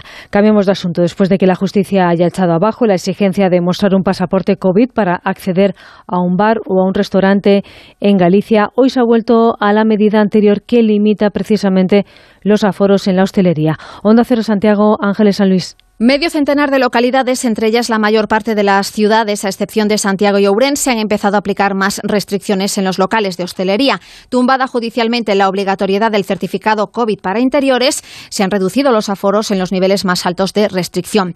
Dos asociaciones locales fueron las que llevaron el certificado a la justicia. Una de ellas es Lugo Monumental, que se ha encontrado con que han ganado esa batalla, pero la ciudad tiene ahora menos aforo permitido. Así que ya ponen el punto de mira en las terrazas. Luis Latorre, presidente de la asociación no estamos de acuerdo con ellas, principalmente porque nosotros siempre hemos defendido que en terraza no tiene ningún sentido mm, limitar los aforos. Lo que hay que hacer es eh, fijar distancias entre mesas, pero después las que quepan pues se pueden utilizar todas. Y en el ámbito político, esto ha hecho que los partidos de la oposición en Galicia, PSOE y BNG, pidan la dimisión del consejero de Sanidad. En Murcia hoy han vuelto a aparecer miles de peces muertos en el Mar Menor. El gobierno regional ha pedido que la justicia investigue dónde está el origen de este nuevo drama medioambiental.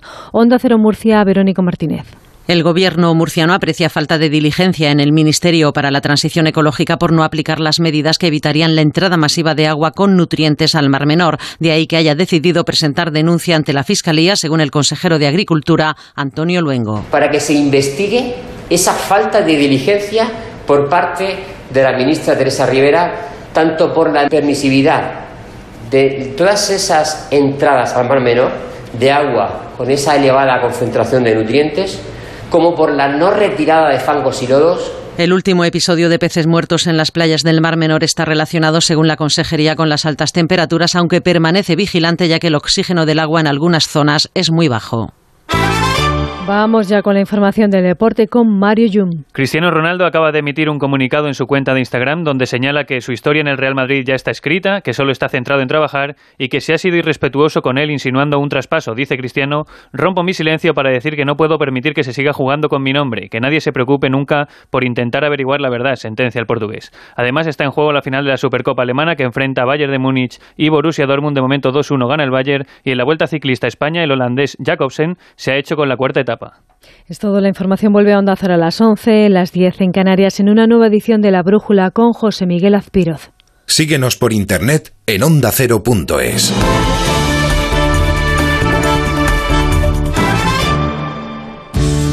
Buenas noches. En el sorteo del cupón diario celebrado hoy, el número premiado ha sido 52.214 52214.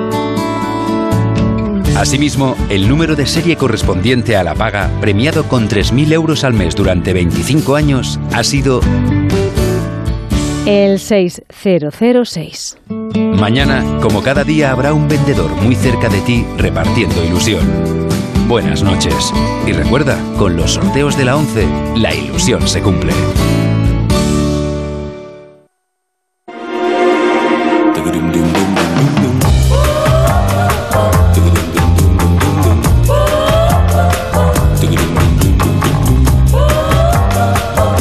Onda Cero, Pares y Nones.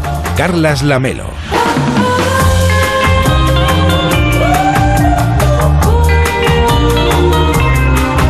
En la segunda hora de Pares y Nones tenemos muchas historias para vosotros. Vamos a hablar de cine clásico enseguida con Pablo Mérida, también Hablaremos de vacaciones con niños con la psicóloga infantil María Luisa Ferreros y tendremos también la ocasión de leer a alguno de vuestros comentarios a través de las redes sociales en arroba pares y nones a través de Twitter. En Onda Cero, Pares y Nones. Carlas Lamelo.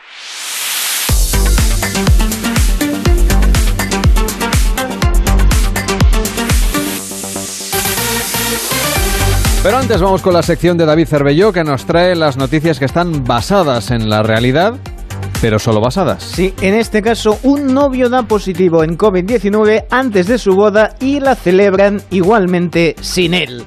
Bueno, el tema es que se presentó en el altar, pero por videoconferencia. Eso ha sucedido en Indonesia, se ha visto por TikTok, ha tenido muchísimas visitas y ah, no solo estuvo presente, no de cuerpo presente, sino de pantalla presente en el altar, sino también durante la ceremonia y el festín de después y una de sus declaraciones fue rezad por mí y por mi esposa, amigos, rezad para que me recupere y pueda volver a ver a mi mujer. No me digas que no es bonito. Han sido las palabras que ha compartido el novio en la, sección que tiene el TikTok para los comentarios. No me digas que podemos hablar con el novio, no me lo creo. Buenas noches, señor novio. Ah, ah buenas noches. Imagino que debe ser duro perderse un día así. No, tanto. A mí daba pereza mucho desplazarme en coche hasta la boda porque yo me maleo. Así de esta manera no maleo. Tampoco morreo, pero no maleo.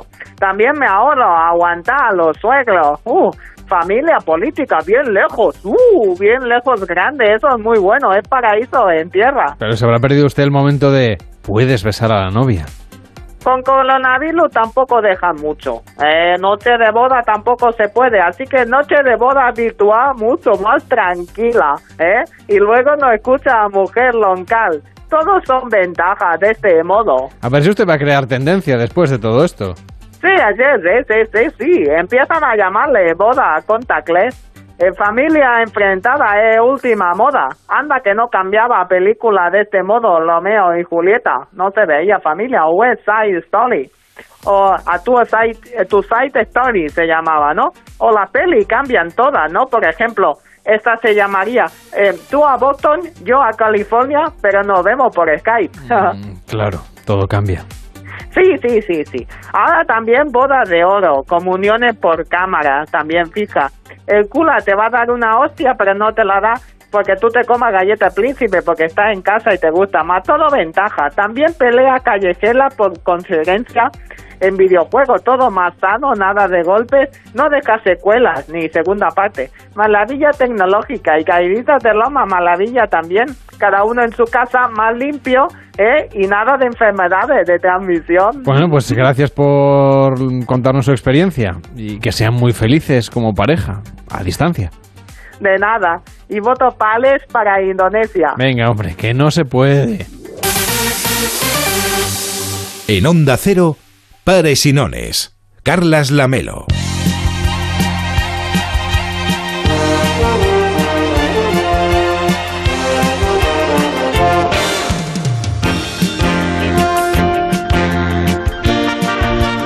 David Zarba, yo seguro que se iría conmigo a una isla. Bueno, conmigo o sin mí. Sin mí quizá Bueno, mejor. si tengo que descansar a, una, isla, desierta. Sí, porque si no nos pondríamos a hacer un programa de radio. Eso es. Aunque fuera con los cocos o con- para los monos o, o lo que sea que haya en las islas desiertas, porque yo no he estado nunca en ninguna.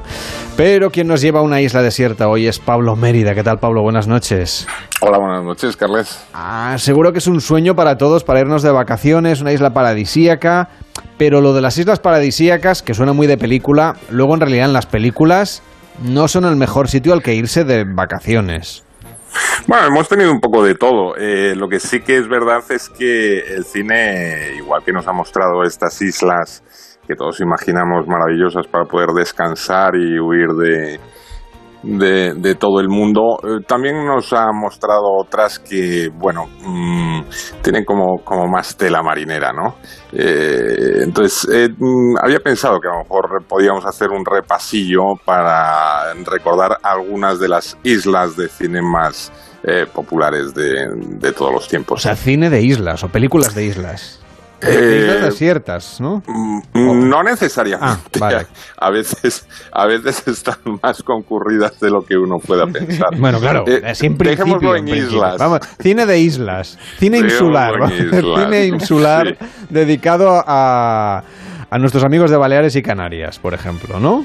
Mm, Un cine, un cine insular como por ejemplo La Isla del Tesoro, un clásico Bueno. de la literatura juvenil llevado al cine en el 34, ¿no? Eh, sí, evidentemente, si hablamos de, de- de islas en la ficción, pues eh, hay que hablar de, esta eh, obra literaria, este mm, gran, gran, eh, gran novela de Robert Louis Stevenson, que se ha llevado al cine en infinidad de ocasiones, pero quizá la, la más popular fue esta versión de 1934, dirigida por Victor Fleming, y en la que contaba con un Wallace Berry eh, magnífico con el papel del temible Long John Silver. Pues... Dios bendito, señor. Hable, ¿qué más ocurrió?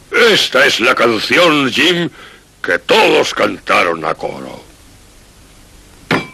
Quince hombres sobre el cofre del muerto. Ron, ron, ron, la botella de ron. A cantar todos, quiero que cantéis conmigo. ¡Vamos! Quince hombres sobre el cofre del muerto. La idea de esta sección sobre todo es recuperar cine clásico de todos los tiempos que podamos volver a ver durante este verano a través de un hilo argumental, como una especie de, de ciclo, ¿no? Que estamos haciendo con Pablo Merida cada semana sobre una temática diferente.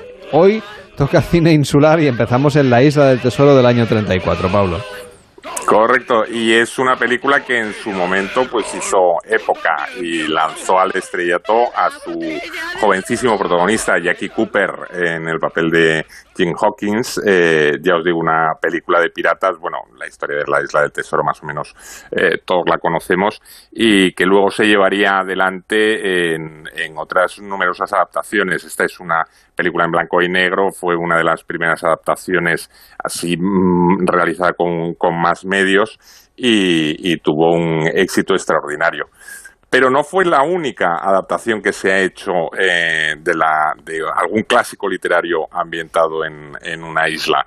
Eh, unos años más tarde le llegaría el turno a otro título imprescindible de la literatura de aventuras, en este caso una obra eh, escrita por Jules Verne, que es La Isla Misteriosa. Esto fue solo el comienzo. Pudimos escapar de las garras de la mayor tormenta de la historia de América. Debajo de nosotros, cuando podíamos ver a través de nubes coléricas, divisábamos ciudades y bosques totalmente arrasados. Finalmente la Tierra desapareció de Parece un poco, Pablo, que esto del cine de aventuras y demás, bueno, este verano tenemos, tenemos una de Disney, ¿no? Que es así como de aventurías, ha generado mucha polémica por la visión que da de los eh, españoles que llegaron a América, pero eso lo vamos a dejar para otro día, si te parece. Parece que lo de películas así como de piratas, hombre, que nos perdonen los de Piratas del Caribe también de Disney, ¿no? Pero como que ah, se hacen menos, ¿no? Bueno, eh, yo creo que el género de, los piratas es un género un poco inmortal, ¿eh? son de estos temas bastante recurrentes que va un poco por épocas, incluso lo hemos visto eh, también en las series de televisión, ¿no? En esta época dorada que estamos viviendo ahora de las series de televisión, algunas se ha colado también que toca el, tema de la piratería. Yo creo que es un, tema muy, muy atractivo y, mm, siempre va surgiendo. Es verdad que no con la frecuencia, a lo mejor que lo hacía pues en los años 40, 50, que, que fue la eclosión del cine clásico de aventuras, pero, pero bueno, mmm, yo estoy seguro que en breve volveremos a ver piratas navegando en, en la pantalla.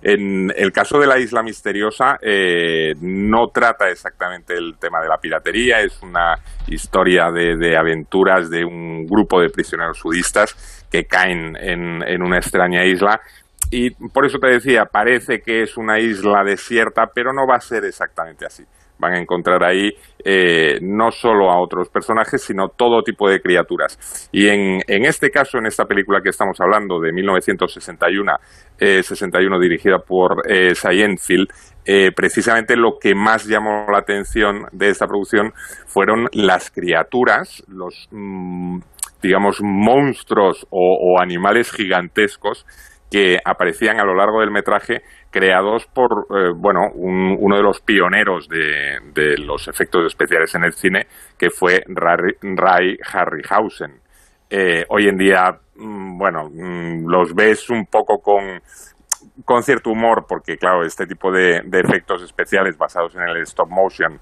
han quedado totalmente trasnochados, pero en su día, bueno, causaron auténtica sensación. Fue una cosa eh, que, dejó perplejo a, más de uno. Y además conviene de, vez en cuando no ir a ver películas un poquito más antiguas para entender la evolución estética y la evolución también técnica de bueno del cine que podemos ver hoy en día. Viajamos ahora a 1977 y nos propones una adaptación también basada en una novela, en este caso de ciencia ficción, de H.G. Wells, el de La Guerra de los Mundos, y que bueno es una propuesta también que Oye, a mí me apetece, me la, me la, he apuntado para volver a verla hace muchos, muchos años que no, o sea, que la vi por última vez y creo que te voy a hacer caso y me voy a poner La isla del Doctor Moro. Sí, La isla del Doctor Moro es una película, a mí me, me, parece imprescindible. Insisto, todas estas pelis, incluso esta, que ya estamos en la década de los 70, a nivel de, de, efectos, claro, han quedado muy trasnochadas, ¿vale? Eh, en este caso eh, es una historia de un náufrago que llega a una isla del Pacífico y de pronto se encuentra ahí a un, eh, el típico científico loco que aunque parece que es un tío muy brillante, en realidad está haciendo unos extraños experimentos, eh, convirtiendo, bueno, haciendo una especie de híbridos entre humanos y animales, ¿no? Eh, una cosa realmente eh, mm, curiosa y pintoresca, pero que se convierte en una auténtica pesadilla para el, protagonista, ya que le tratan de eh, convertir también a él en, en una especie de, ser de estos que, que habitan la isla. ¿no? Es, es una peli de aventuras, es, es muy divertida. Eh, estaba protagonizada por Bar Lancaster y Michael York. Eh, mm, vamos, no, para mí no tiene desperdicio. Es, es una película que aunque haya pasado un poco el tiempo y haya envejecido mal eh, respecto a algunos detalles, eh, la verdad es que está magnífica. Eh, luego, un poquito más tarde, en el, en el año 96, eh, intentaron realizar una, una versión actual con Val Kilmer como protagonista en el papel del náufrago y Marlon Brando como el doctor Moreau aunque en apariencia podía uno pensar que, que aquello podía ser un, un bombazo, eh, el rodaje fue una auténtica pesadilla y la, y la película era más bien mala. Ahora viajamos a Malta y a Fiji. Allí rodaron una película que también es muy recomendable para este verano, El Lago Azul, así se tituló en nuestro país y se estrenó en 1980. ¡Mira! ¡Soy el mejor pescador del mundo! Yo soy la mejor pescadora del mundo. Tú los asustas y se van, y yo cojo todos los que quiero. Es un invento mío y no los asusto y se van. Con esto suben a la superficie y puedo pincharlos. Por mucho que te rías, lo que importa no es. Yo sí que me iría de vacaciones al Pacífico Sur, ¿eh? Sí, bueno, en, en esta ocasión yo creo que fue una de las primeras veces que, el cine quiso mm, mostrar lo, lo paradisiaco, lo maravilloso que podía ser una isla. Lo hizo, mm, bueno, a través de la historia de dos eh, niños que eran los únicos supervivientes de un naufragio y que, bueno, se quedaban eh, en- abandonados en, en la isla desierta. Eh, poco a poco empezaban a crecer y bueno, pues eh, claro, crecían uno como Shields y otro como el Christopher Atkins, mm, evidentemente muy hermosos ambos y bueno, pues empezaban a descubrir eh, pues la- lo, lo que lo que descubren todos los adolescentes, ¿no? Pero más, yo creo que más rápido si estás en, en una isla desierta. Y, y al final, bueno, pues eh, la peli que fue un bombazo, lo del lago azul, dirigida por Randall Kleiser, fue un auténtico boom en los años 80. No solo eh, disparó a la máxima popularidad a, a Brooke Shields, sino que fue la típica película que todo el mundo iba a ver, ¿no? Porque era muy comentada, tenía algunas escenas así un poco eh, controvertidas, tal, y, y bueno, gustó muchísimo. Hoy ocurre un poco lo mismo, a lo mejor se ve quizá una parte con cierto sonrojo y otra incluso con un, poco de mm, vaya eran muy atrevidos en esta época porque porque yo creo que en la actualidad no se atreverían a hacer eh, este tipo de, de película ¿eh? pero bueno mm, desde luego imprescindible si, si alguno quiere ponerse nostálgico y recordar eh, lo que era el cine de los 80 eh, una oportunidad increíble hacerlo con el lago azul Ahora ya vamos a viajar, digamos, a- al nuevo siglo, al nuevo milenio, al año 2000. Entonces estrenó Náufrago de Robert Zemeckis. Los dos echamos cuentas. Kelly llegó a una conclusión. Supo que tenía que olvidarme. Y yo también. Que la había perdido. Porque nunca podría salir de aquella isla. Moriría allí. Totalmente solo. Me pondría enfermo o me haría daño con cualquier cosa. Aquí, desde luego, el que hizo un gran trabajo fue el protagonista y también su actor de doblaje, porque, digamos, el reparto o, o el guion de doblaje seguramente eran pocos folios, porque diálogos, muchos diálogos no había. Sí, sí, porque en, en este caso es como una versión moderna de Robinson Crusoe. Aquí sí que es una isla desierta, absolutamente desierta.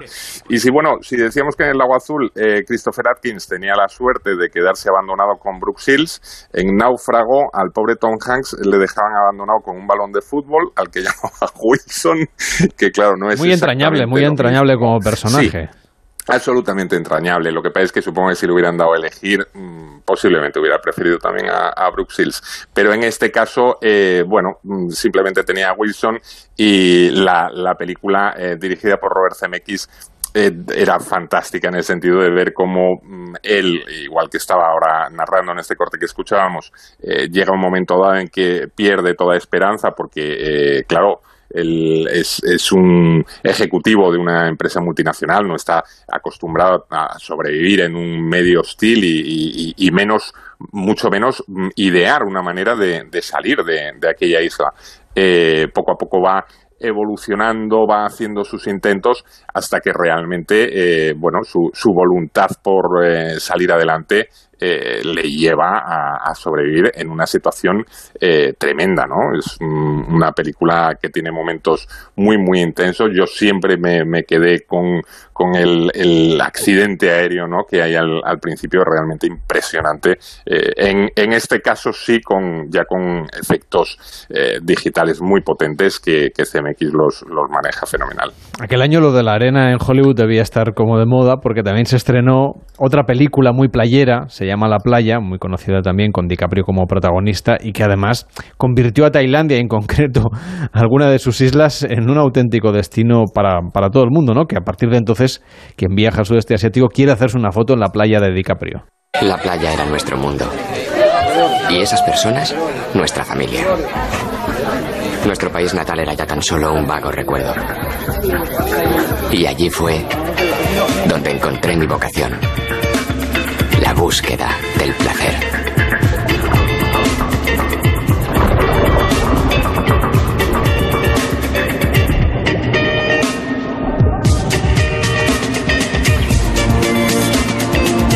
Cuéntanos, ¿por qué debemos volver a esta película de Leonardo DiCaprio? O con Leonardo DiCaprio, porque de, Sí, eh, eh, yo creo que, el, principal aliciente que tiene que tener es eh, que, bueno, fue una de las primeras pelis que, intentaba lanzar al estrellato total como, como joven galán, porque aquí todavía DiCaprio era muy jovencito, pero bueno, Danny Boyle lo tuvo claro que, iba a convertirlo en, en un verdadero sex symbol, ¿no? Y, bueno, la peli, mm, aparte de tener sus aventuras y sus intrigas, realmente se recrea mucho eh, en él, en los paisajes eh, bellísimos, en la música así muy modernita, tal. Y bueno, esto le valió unas críticas furibundas. De hecho, al propio DiCaprio le llegaron a nominar en el año 2000 a los eh, premios Razzie como el peor actor del año. Eh, no, mm, quizá no vislumbraron bien realmente el potencial del chaval, porque, eh, claro, muchos pensaban que era el típico eh, guaperas de turno que estaba intentando sacarse Hollywood de la manga y, sin embargo, luego con el paso del tiempo demostraría que mm, no era exactamente eso. yo creo que es, es una peli interesante por ver precisamente ahora que, que, ya conocemos el desarrollo de la carrera de DiCaprio, ese contraste. Y desde luego para disfrutar, si no has tenido la suerte de, ir a algún sitio paradisíaco, pues mira, disfrutas en, en la tele viendo mm, unos paisajes de estos que, todavía te cortan el hipo. Y tenemos otra propuesta todavía, que es una saga en realidad. Esto ya nos daría para el medio verano que nos queda. Bueno, la mitad de las vacaciones de verano que nos quedan, podemos volver a ver toda la saga de Piratas del Caribe, pero tú nos recomiendas en concreto La maldición de la perla negra del año 2006. Tú, Sparrow. ¿Sí? ¿Conoces una nave, la Perla Negra? Me suena. ¿Dónde echa el amarre? ¿Dónde echa el amarre? ¿No has oído las historias? El capitán Barbosa y su tripulación de miserables navegan desde la terrible isla de Muerta. Es imposible de encontrar, excepto para los que ya saben dónde está. El navío es real. Por lo tanto, su amarre está en un lugar real. ¿Dónde está? ¿Por qué me preguntas a mí? Porque eres un pirata. Y tú quieres convertirte en uno, ¿verdad? Y no olvidar los personajes que además fueron muy carismáticos, una película además inspirada en la atracción de los parques Disney, justo en el verano, en el que tenemos otra película que ya comentamos en su día cuando, cuando repasamos los estrenos, también inspirada en una atracción de los parques. Sí, y Piratas del Caribe, La maldición de la perla negra contaba con una secuencia mm, divertidísima, bueno, entre muchas de las que hay divertidas, pues una peli eh, para pasarlo francamente bien. Eh, ya os comentaba que eh, cuenta con, una secuencia en la que el, protagonista Jack Sparrow acaba abandonado en una isla desierta junto a Elizabeth Swan, que era la protagonista femenina, una mujer, eh, digamos, eh, era la hija del gobernador, muy refinada, dos personajes contrastados no tenían nada que ver y ahí tenían ese momento bueno, un poco mm, singular y mágico, que en el que cualquiera que podía pensar, mira, ahora va mm, a surgir algo entre ellos, claro, mm, enseguida Jack Sparrow demostraba que él donde estuviera un buen cargamento de ron, que le quitaban cualquier otra cosa de, delante. Un momento muy divertido en el que te mostraba, pues eso, el, el partido que le puedes sacar a que te abandonen en una isla desierta. Es una propuesta para este verano también como Fantasy Island del año 2020. Eh, una de las últimas pelis que, nos ha llegado de, islas, en este caso inspirada en una célebre serie de televisión que se llamaba La Isla de la Fantasía y que con un corte de, mm, terror y suspense lo que mm, proponía era, eh, bueno, recibir a un grupo de invitados que pensaban que iban a hacer un viaje totalmente de placer y de lujo para cumplir sus eh, fantasías más íntimas y se encontraban que estas fantasías a veces eh, se tornaban un poco oscuras. No era una peli mm, inolvidable, pero bueno, es veraniega y, para pasar un rato, desde luego, puede valer. Propuestas cinematográficas que nos llegan de la mano de Pablo Mérida. Gracias por acompañarnos y por traernos estas propuestas de cine para este verano. Y nos vemos para comentar los estrenos. Que vaya bien. Buenas noches. Buenas noches. En Onda Cero.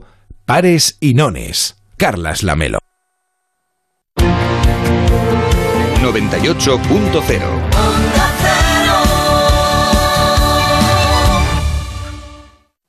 Soy Eduardo Molet. ¿Sabes que puedes vender tu casa y seguir viviendo en ella para siempre? Te invito a merendar todos los martes y jueves a las 6 de la tarde en mi oficina de Fernando el Católico 19 y te cuento cómo. Reserva ya tu merienda en el 658 60 60 60 y vive tranquilo. Solucionesconhipoteca.com. Préstamos desde 10.000 hasta 3 millones de euros. ¿Necesita liquidez? ¿Necesita dinero hasta la venta de su casa? ¿Necesita un préstamo para cancelar deudas o un embargo? Solucionesconhipoteca.com. 91 639 9407. Préstamos desde 10.000 hasta 3 millones de euros. Solucionesconhipoteca.com. Grupos Eneas. Onda Cero. Madrid. Ahora más que nunca es el momento de recurrir a los profesionales de limpiezas Leticia, expertos en limpieza y desinfección de todo tipo de superficies desde 1990. Un servicio profesional y eficaz con soluciones a medida para eliminar todo tipo de virus, bacterias y hongos. Entre en limpiezasLeticia.net o llame al 91 681 3558. Ahora más que nunca, limpiezas Leticia. Onda Cero. En el Colegio Invisible encontrarás casos sobrenaturales, fantasmas, fenómenos extraños. ¿Te atreves a entrar? Hoy precisamente os hablaremos de las pirámides desconocidas, de quiénes las hicieron y de qué puede haber en su interior. El Colegio Invisible, con Lorenzo Fernández Bueno y Laura Falcó. Los jueves a la una de la madrugada y cuando quieras en la app y en la web de Onda Cero. Te mereces esta radio. Onda Cero, tu radio.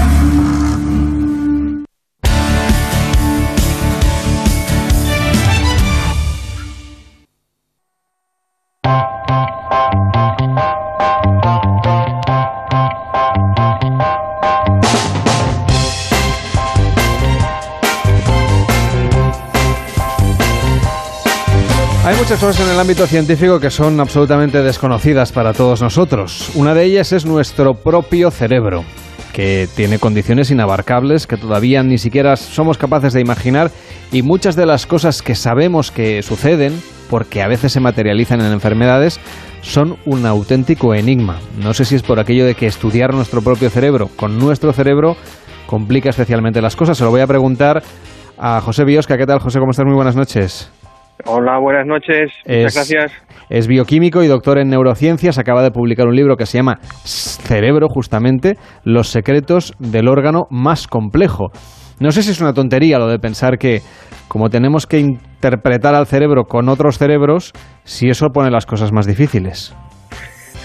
Bueno, lo pone difícil el hecho de que, de que su particular actividad es algo complicada de, de analizar. Pero al fin y al cabo, cuando eso se objetiviza y se traslada en una serie de medidas objetivas, interpretarlo es de la está sujeto a los mismos tipos de errores que la interpretación de cualquier otro tipo de dato científico. Bueno, los ordenadores supongo que también nos ayudarán un poco, ¿no? Y las inteligencias artificiales en el futuro. Los ordenadores son una herramienta hoy en día para analizar grandes cantidades de datos en neurociencia y muchas otras disciplinas, sí, sin duda. Son de gran ayuda por su gran capacidad de, procesamiento. ¿Cuáles serían las zonas del cerebro o, los elementos del cerebro que más incógnitas nos, nos, tienen preparadas en este momento o aquello donde estamos más verdes en la investigación? Bueno, pues es difícil responder a esa pregunta, pero yo creo que sin duda uno de los grandes enigmas del cerebro sigue siendo la conciencia. Eh, ¿Dónde surge la conciencia? ¿Qué actividad de qué áreas del cerebro? ¿Qué actividad exactamente? ¿Cómo se hace que esa mm, actividad de miles de millones de neuronas haga que nosotros de pronto seamos eh, conscientes, valga la redundancia, de que estamos pensando? Eh, eso es todavía un gran enigma esa parte que nos hace racionales, ¿no? Lo que nos diferencia, de hecho, del resto de cerebros que hay en la Tierra. Sí, no, son procesos no exactamente idénticos, se puede razonar sin, sin conciencia, esos determinadas partes o determinados dominios del razonamiento también ocurren en otros animales, también hay determinados gérmenes o, partes más eh, reducidas de conciencia en otros animales, pero pero sí, el raciocinio también sería otro gran enigma, aún queda mucho por comprender en esa área. Esta parte de la conciencia, ¿cómo la definiríamos para que la entienda la mayor parte de los oyentes que nos escuchan? La conciencia es la capacidad de saber que estamos pensando, la capacidad de ser, pensar que estamos pensando. Esa es la conciencia. Claro que es como decíamos antes lo de mirar una cosa a través de un espejo a través de un espejo, ¿no? que se va multiplicando, como decíamos lo del cerebro, lo difícil que es analizarlo con otros cerebros. Ah, hay una cosa que también se explica mucho cuando se habla del cerebro, quizás es un tópico y le habrán preguntado muchas veces, pero en, el colegio nos explicaban aquello de la potencialidad del cerebro, ¿no? Como, como que solamente dominábamos un porcentaje muy pequeño de las capacidades que podríamos llegar a tener. Y la pregunta es, ¿qué nos separa, digamos, de tener un uso más eficaz de nuestro propio cerebro? Bueno, pues como decía Ramón y Cajal, todo hombre, toda persona puede llegar a, ser el, escultor de su propio cerebro si se lo propone. No hay más secreto que tratar de explorarlo uno mismo. Es difícil hoy en día a priori saber cuál es nuestro potencial, solo creo que eso es parte de nuestra ambición o nuestro objetivo como personas en el mundo. También hay mucho mito alrededor de la potencialidad del cerebro, cuánto si es infinito, si no, a ver, no es difícil pensar que haya algo eh, ilimitado en la naturaleza y bueno, eso no significa que sea que alguien sepa cuál es el de una persona dada, así que cada uno invito a todos a, descubrirlo, el potencial suyo propio. Más allá de lo que sería el potencial esperable, ¿no? o el potencial potencial, valga la redundancia, podríamos hablar del que ya sabemos que sí se puede trabajar. Y hay una parte que sí que evidentemente sabemos que si nosotros entrenamos al cerebro un poquito más, lo cuidamos un poco más, le tenemos un poquito más en cuenta a la hora de hacer ciertas cosas, bueno, no digo que nos vayamos a convertir en superinteligentes, pero que por lo menos no perdamos las pocas o muchas capacidades que cada uno tenga. ¿Qué recomendaciones nos haría usted para que cuidemos de la salud de nuestro cerebro? Que no le prestamos demasiada atención, seguramente porque lo que le pasa no salen las analíticas del colesterol, de los triglicéridos y del azúcar en sangre y esas cosas. Desde luego, sí, es una gran pregunta. Ojo, que superinteligente, las personas alcanzan, se hacen muy inteligentes, hay genios y surgen en todas partes. Así que mm, no, no, no es que no podamos llegar a serlo, uno tiene que descubrirlo. Pero respondiendo a su pregunta, ¿cómo podemos hacer para cuidar este órgano que todavía es tan enigmático y que comprendemos tan, tan malamente todavía y por eso quizás nos faltan curas milagrosas para resolver los grandes problemas que le, que le afectan? Bueno, eh, no hay una receta milagrosa, pero sí saben los expertos que hay una serie de medidas, estrategias que a largo plazo, de una manera muy rutinaria, hábitos en el estilo de vida, que si se hacen con compromiso, se hacen constantemente, sí ayudan a cuidar el cerebro. En general, muchos de ellos son generales a la salud de cualquier órgano del cuerpo, ¿vale? Porque gran, muchas de las enfermedades que afectan al cerebro hoy en día, como la Alzheimer, las enfermedades neurodegenerativas, se deben a procesos de hiper, relacionados con la hipertensión y con la inflamación. Y para ese tipo de, de alteraciones, eh, lo, los consejos de prevención van en la línea de una buena dieta, ¿vale? Una alimentación saludable, equilibrada, variada, rica en verduras, en frutas, en legumbres, etcétera. Y hacer ejercicio físico, evitar el sedentarismo, ¿vale? Tener un estilo de vida activo. Y después, eso son medidas generales de cualquier órgano del cuerpo. Pero para cuidar el cerebro de una manera más concreta podemos hacer, pues, tres tipos de, de, actividades. Por un lado, la parte social, ¿vale? El cerebro humano es muy social y la actividad social es, un, es eh, es nutritiva, por decirlo de alguna manera, es algo que es importante mantener. El descanso, fundamental en el cerebro, tener un buen descanso, dormir las horas que necesitamos.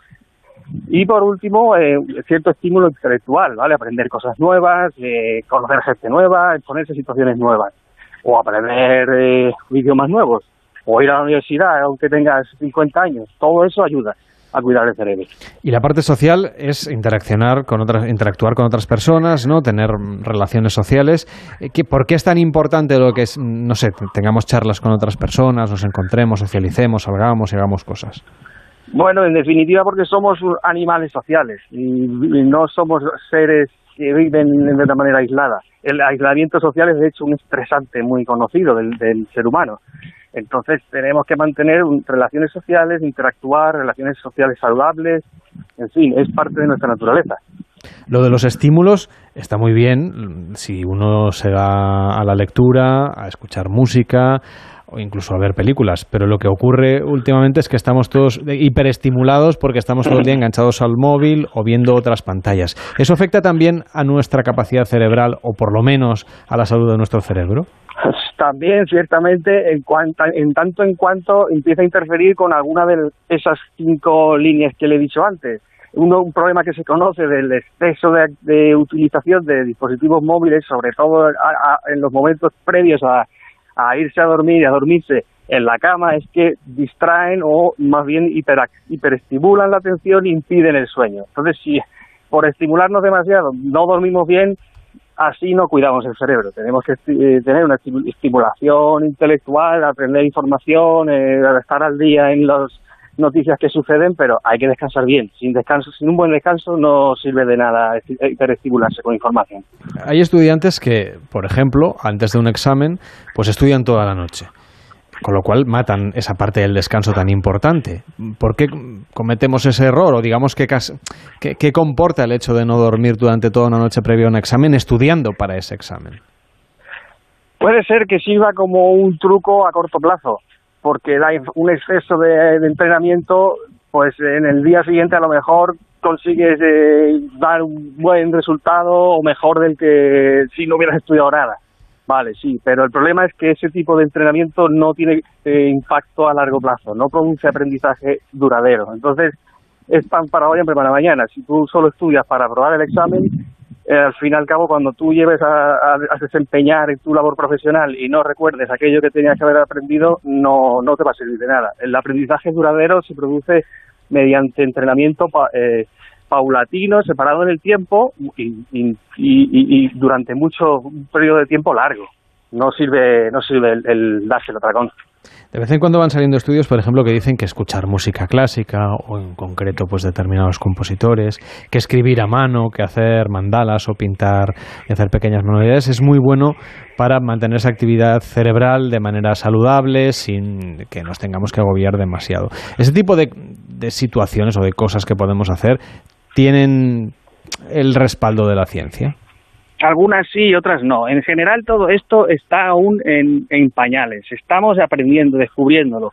Y entonces hay eh, situaciones, a veces hay un descubrimiento, una, una, una, investigación que se publica que encuentra una determinada cosa, pero después el paso del tiempo, el escrutinio que en ciencia es tan importante, es necesario que otros estudios lo, lo repitan, lo reproduzcan y lo validan Pues no siempre se produce. Lo de la música clásica me recuerda al, al famoso efecto Mozart, que hubo un paper, una investigación que allá por hace 20 años que decía que hacía más inteligentes a los bebés. Mm. Y después muchos otros estudios no lo, no lo vieron. Eso pues queda dentro del conjunto de neuromitos que llamamos.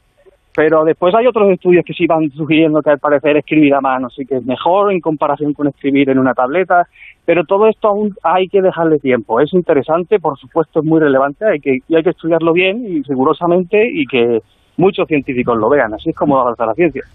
Y, y luego, por supuesto, está el uso de la palabra neuro para cantidad de cosas, que ahora está como muy de moda, desde el neuromarketing a, otras muchas cosas.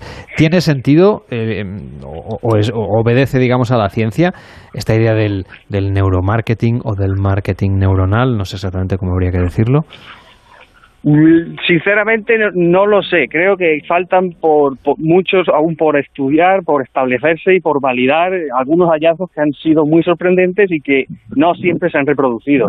La idea es, buena, la idea es, bueno, como los, eh, estudios de mercado, las encuestas no te dicen lo que los usuarios, consumidores hacen, pues vamos a ver si estudiando el cerebro, su actividad cerebral, podemos saber lo que ni ellos mismos saben. La idea es buena, pero a mi entender creo que todavía le queda unos cuantos años de recorrido para establecerse como una disciplina firme y sólida. Ya hemos visto y lo hemos anunciado al principio que el cerebro es el gran desconocido y por eso, aunque José Viesca sabe muchísimo, pues hay muchos temas sobre los que hay mucho que investigar y la ciencia se encargará de irnos explicando las novedades. De momento, este tema fascinante lo pueden descubrir a través del libro Cerebro que ha escrito José Biosca, que es bioquímico y doctor en neurociencias. Gracias por acompañarnos. Buenas noches. Muchas gracias. Buenas noches. En Onda Cero, Paresinones. Carlas Lamelo. Cambia de colchón y redescubre el placer del descanso. Ahora en el corte inglés tienes un 50% de descuento en una selección de colchones y puedes pagarlo hasta en 12 meses, solo hasta el 5 de septiembre en Hipercor y el corte inglés. Financiación ofrecida por financiera el corte inglés y sujeta a su aprobación. Consulta condiciones en elcorteinglés.es. En Securitas Direct te protegemos frente a robos y ocupaciones. Además de poder detectar al intruso antes de que entre en tu casa, verificar la intrusión en segundos y dar aviso a policía, somos los únicos capaces de expulsar al intruso de tu vivienda en el momento. Gracias a nuestra tecnología exclusiva Cero Visión, generamos una situación de cero visibilidad al instante, obligándole a salir. Confía en Securitas Direct, expertos en seguridad. Llámanos al 945 45 45 o calcula online en securitasdirect.es. Se interna por el dormitorio, entra en la cama, centra Energisil. Vigor, vigor, vigor, vigor, vigor, vigor. Energisil, vigor.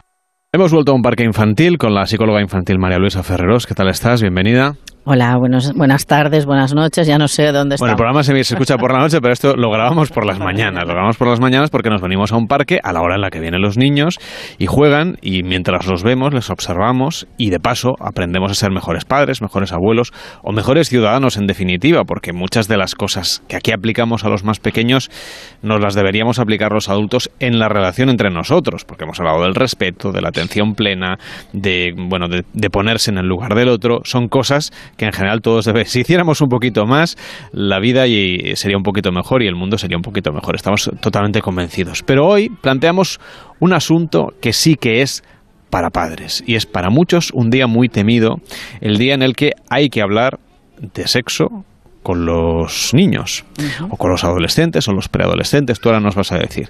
Y también un poco cómo gestionar esta cuestión que es social y que tiene que ver también con, con nuestra vida y que todavía sigue siendo tabú para mucha gente.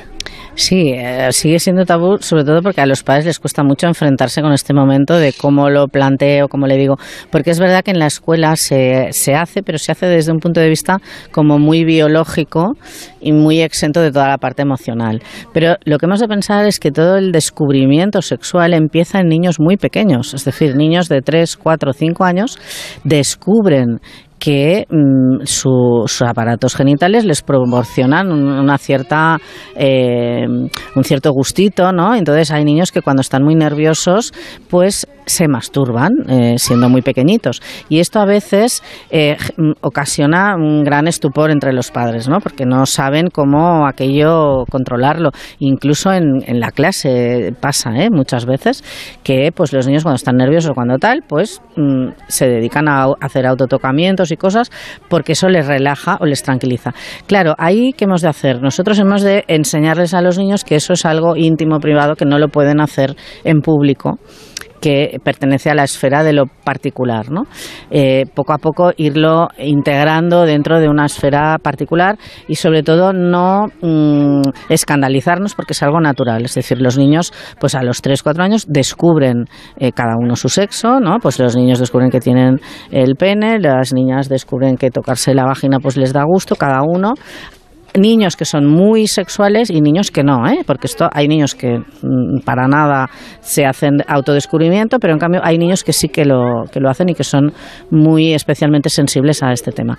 Luego pasamos a una etapa bastante tranquila hasta que los niños con 8, 9, 10 empiezan a preguntar de dónde vienen los niños, empiezan a preguntar un poco todo esto de la semilla y de cómo tal, que siempre hay que contestar eh, lo que ellos puedan entender, nunca hay que dar información que ellos no puedan asimilar, porque a veces hay padres que les hacen unas charlas. Vamos a intentar reproducirlo. ¿Cómo debería ser? ¿Cuál, debería ser el guion que deben seguir los padres? O sea, nos hemos de poner un poquito en la, en la mentalidad, dependiendo de la edad del niño. Claro, si el niño tiene 7, 8 años, pues hay que explicarle la historia de la semilla, del este y tal eh, dentro de un cuento y de un, de un, contexto que el niño pueda entender. Obviamente, si el niño tenía 11, 12, ya hemos de profundizar un poquito más. Pero nunca explicando más de lo que ellos puedan aprender, de lo que ellos puedan asimilar y siempre intentando contestar a lo que preguntan, porque a veces los padres, el niño te pregunta, eh, no sé, el niño te pregunta por qué yo tengo pene y las niñas no, y, el padre ya le da una lección de erotismo y de tal y de anatomía. Exacto. Y, no, hay que contestar y decir, bueno, pues que hay, eh, bueno, ahora el tema además es que hemos ampliado los géneros, porque ahora ya sabemos que tenemos también eh, esa posibilidad de no asignar un género concreto hasta que el niño sea mayor, ¿no? Que es educar sin estereotipos y intentar, que es difícil, ¿eh? porque no es nada fácil, porque desde fuera ya se asigna directamente las niñas el rosa, los niños el azul, y aquí nos metemos en un tema complicado. Que, mm, ¿Por qué? Porque una cosa es la sexualidad y otra cosa es el que eso te asigne el género, digamos. O sea, ahora hay una corriente que explica que el hecho de tener pene o vagina no significa que seas hombre o mujer, sino cómo te sientas, no la parte intentar que la parte física no condicione ¿no? para luego que no hayan los problemas que hay eh, a la hora de las personas que no se sienten bien dentro de su propio cuerpo. ¿no? Eh, todo esto son, eh, obviamente, mm, en muy poca eh, cantidad, no quiero decirte no es algo que sea masivo, pero sí que hay que educar en el respeto y intentar evitar los estereotipos, ¿no? Intentar evitar el, las niñas van de azul, los niños, todas estas cosas. Las niñas no pueden ser bomberos y los niños sí que pueden ser, porque todo esto condiciona muchísimo el desarrollo de la persona, ¿no? Tú te encuentras que todavía hoy en día se manifiestan de manera no sé, preponderante ideas de este tipo, que por ejemplo hay oficios masculinos y oficios femeninos. Sí, sí, sí. Y, y, mucho pues que las niñas se pintan las uñas, que las el pelo, que, o sea, todo esto sigue existiendo mucho y hemos de intentar un poco luchar contra esto e intentar em, que una niña que, que, le guste más el deporte o que sea más em, que le gusten tipo de cosas que no es lo habitual de las niñas no se sienta mal por eso porque luego las niñas tienen muchas dudas eh, de por qué soy así, por qué soy diferente. O sea, las diferencias siempre em, dan como miedo en general, ¿no? Y eso no, no tiene que ser. O sea, una persona es una persona y se puede expresar de mil maneras diferentes y hemos de educar en el respeto a las personas en general, les guste los que les guste, porque hay niños pues que son mucho más sensibles y que son más artistas y que no les gusta el fútbol y hay niñas que les gusta el fútbol y no les gustan otras. Y es, y es todo absolutamente normal y fantástico, ¿no? Y en eso hemos de estar. ¿Y esta cuestión entonces cómo se aborda? Porque ya no solamente es una cuestión de niños, niñas, etcétera, sino mm, cada persona es única, y seguramente tiene rasgos, tiene gustos, tiene intereses diferentes de sus compañeros. Y esa cuestión de ser un poco diferente en el aspecto que sea, puede ser que, seas mejor deportista o peor deportista que tus compañeros, puede ser que seas, pues que escribas mejor o escribas peor en clase, o que, o que te guste más determinado tipo de películas o de series que, que otras. Ese gusto, esa cultivación, digamos, de lo diferente, que luego con el tiempo te hará más auténtico, más único, auténtico por supuesto, que será único, eso parece que cuesta un poco, ¿no? Que todavía tendemos a que bueno, hay una cierta uniformidad. Cuesta un poco de encarar la idea de que los niños tienen que ser cada uno como, como realmente son. Sí, bueno, porque eh, nos gustan mucho las etiquetas y entonces nos resulta muy eh, fácil empezar a, etiquetar. Bueno, es que este es así, este es así, ven- venga a poner etiquetas. Yo soy ah, absolutamente fan de olvidarnos de las etiquetas, o sea, y precisamente lo que a cada niño le hace diferente, seguramente es lo que le hará triunfar en la vida, es lo que será su valor añadido, ¿no? Esa, esa cosa que te hace especial. Y, eh, pero cuando son pequeños, no sé por qué todo el mundo quiere entrar dentro de algún grupo y formar parte de una etiqueta. ¿No? Y eso a veces condiciona. Por eso yo estoy muy a favor de olvidarnos de las etiquetas y de valorar a cada niño por lo que quiera ser y no pretender que sea como nosotros queremos que sea. Que esto muchas veces no te, ah, te viene, ¿no? Es que yo a mí me gustaría que el niño fuera. Bueno, pues que el niño es como es. Y entonces tú lo que tienes que hacer es aceptar a tu hijo como es y darle las herramientas para que pueda gestionar y pueda crecer dentro de su dinámica particular, que obviamente nunca será la que tú te has imaginado y la que tú te has planificado. Porque los hijos nunca salen como tú quieres. Mm, Son únicos, especiales y diferentes y gracias a Dios eh, mm, te mejoran y te superan, ¿no? Eso se nota cuando además hay más de un hermano, ¿no? Que aunque hayan recibido educaciones, pues seguramente muy similares, cada uno manifiesta su carácter, sus gustos, sus intereses. Exactamente, o sea, hemos de favorecer el, el no que todos sean iguales, sino favorecer la diferencia, ¿no? Realmente, yo pienso que las diferencias individuales, aquellas cosas que te hacen único, son las que los padres hemos de resaltar para que el niño eh, crezca en autoestima. Yo, lo- a mí me parece muy importante eh, fomentar la autoestima del niño, no compa- haciendo aquellas comparaciones. Es que tu hermano es más listo, es que tú eres más torpe, es que tú. Todo esto hemos de olvidarnos de todo esto y hemos de intentar resaltar lo que a cada uno le hace brillar y cada uno tiene su cosa y hemos de fomentar eso. ¿Qué piensas de esa actitud, que a veces muy humana, ¿no? De que cuando un niño está haciendo una cosa, seguramente que no esté bien o que no es como nos gustaría, pues ponemos el ejemplo no solo del hermano, sino de un niño que pasa por allí, ¿no? Mira ese niño que bien se porta, ¿no? Por ejemplo, una frase que hemos oído todos alguna vez. Bueno, esto yo creo que es un error total. O sea, todo el tema de las comparaciones y mira este que bien lo hace y mira tú que mal lo haces y mira qué tal, esto eh, hunde totalmente la autoestima del niño. Es decirte, lo que hemos de preguntarle al niño es por qué, qué, qué te pasa. O sea, cuando un niño hace algo eh, que no es adecuado mm, en, cualquier aspecto, es por algo. Hemos de preguntar, a ver, cariño, ¿qué te pasa? ¿Por qué estás así? ¿Qué, qué, qué está pasando dentro? O sea, siempre hemos de intentar eh, la comunicación asertiva, es decir, no qué mal estás haciendo esto, mira el otro que bien lo hace, sino si tú estás haciendo esto, ¿por qué lo estás haciendo? ¿Qué te pasa? Ayúdame a entender qué te pasa, porque muchas veces son problemas de comunicación, es lo que te digo, ¿no? Los niños no sintonizamos la misma onda y a veces nosotros interpretamos las cosas de una manera diferente. Y escuchar lo que ellos piensan y lo que ellos opinan y por qué se están portando de una determinada manera, a lo mejor te ayuda a ti a de repente decir, ostras, pues no me pensaba yo que el niño pensaba tanto y tal, ¿no? ¿Por qué hará esto? Siempre hemos de tener esa actitud de escucha, nunca de juzgar, sino de escuchar y preguntarse por qué está actuando de una determinada manera, ¿no?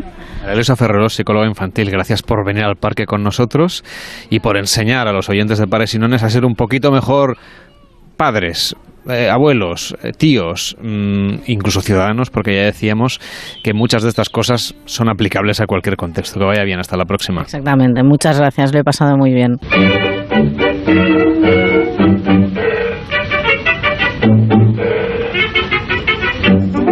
La brújula les cuentan la actualidad y les ponen al día de lo que ha sucedido en el mundo, pero nosotros tenemos una gran analista de la actualidad, lo que se están perdiendo las tertulias de este país por no invitar más a menudo a la señora Consuelo, nuestra vecina. Ah, yo, Sí, yo soy. Ah, claro. pensaba que estaba hablando Que de me ha alguien. encantado, me ha Sí. encantado cuando usted ha estado presentando discos antes. Ah, ¿quiere otro? es- esto de postularse para, para la nueva temporada hay que hacerlo antes. Ah, bien. Porque Llego las, tarde, las ¿no? temporadas se cierran con Bueno. semanas, con meses de antelación. Ya, las ya, parrillas, después de Semana Santa, ya están hechas. Ya están hechas. No, se llega a final de Sí, mes de ya me agosto. imagino.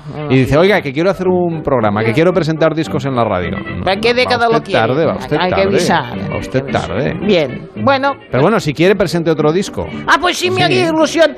Para terminar por todo lo alto, una canción que te pone las pilas. No, que pero, te da pero, pero ah. dele al play, porque a ver, Ah. la gracia está Ah, tengo que, que me ponga así en plan. ¿no? No, Va. claro, hay que, tiene que sonar la canción y usted tiene que hablar hasta que canten. Vale. Eso se llama cuadrar la canción. Le, le voy a guiñar el ojo al chico este. Al técnico. Sí, que te dé ganas de bailar.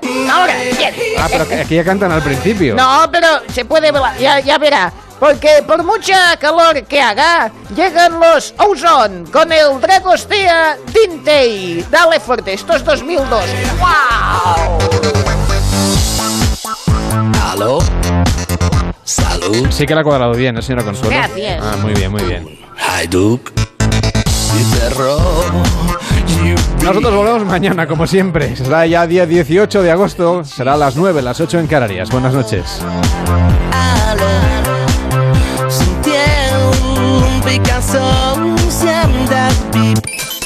Și sunt vănic Dar și Vrei să pleci, dar numai, numai ei. Numai, numai ei. Numai, numai, numai ei. Cipul tău și dragostea din tei. I-amintesc de ochii tăi. Vrei să pleci, dar numai, numai ei. Numai, numai ei Numai, numai, numai ei Cipul tău și dragostea din tei I-amintesc de ochii tăi Te sun să spun ce simt acum Alo? Iubirea mea sunt eu Fericirea Alo? Alo? Sunt iarăși Pe canson se-am dat bip Și sunt vonic Dar și nu șer nimic Vrei să pleci, dar numai, numai ei Numai, numai ei Numai, numai, numai ei. Cipul tău și dragostea din tei I-amintesc de ochii tăi Vrei și pleci, dar numai, numai ei. Numai, numai ei. Numai, numai, numai ei. Gicul tău și dragostea din tei mi-am de și tăi Mai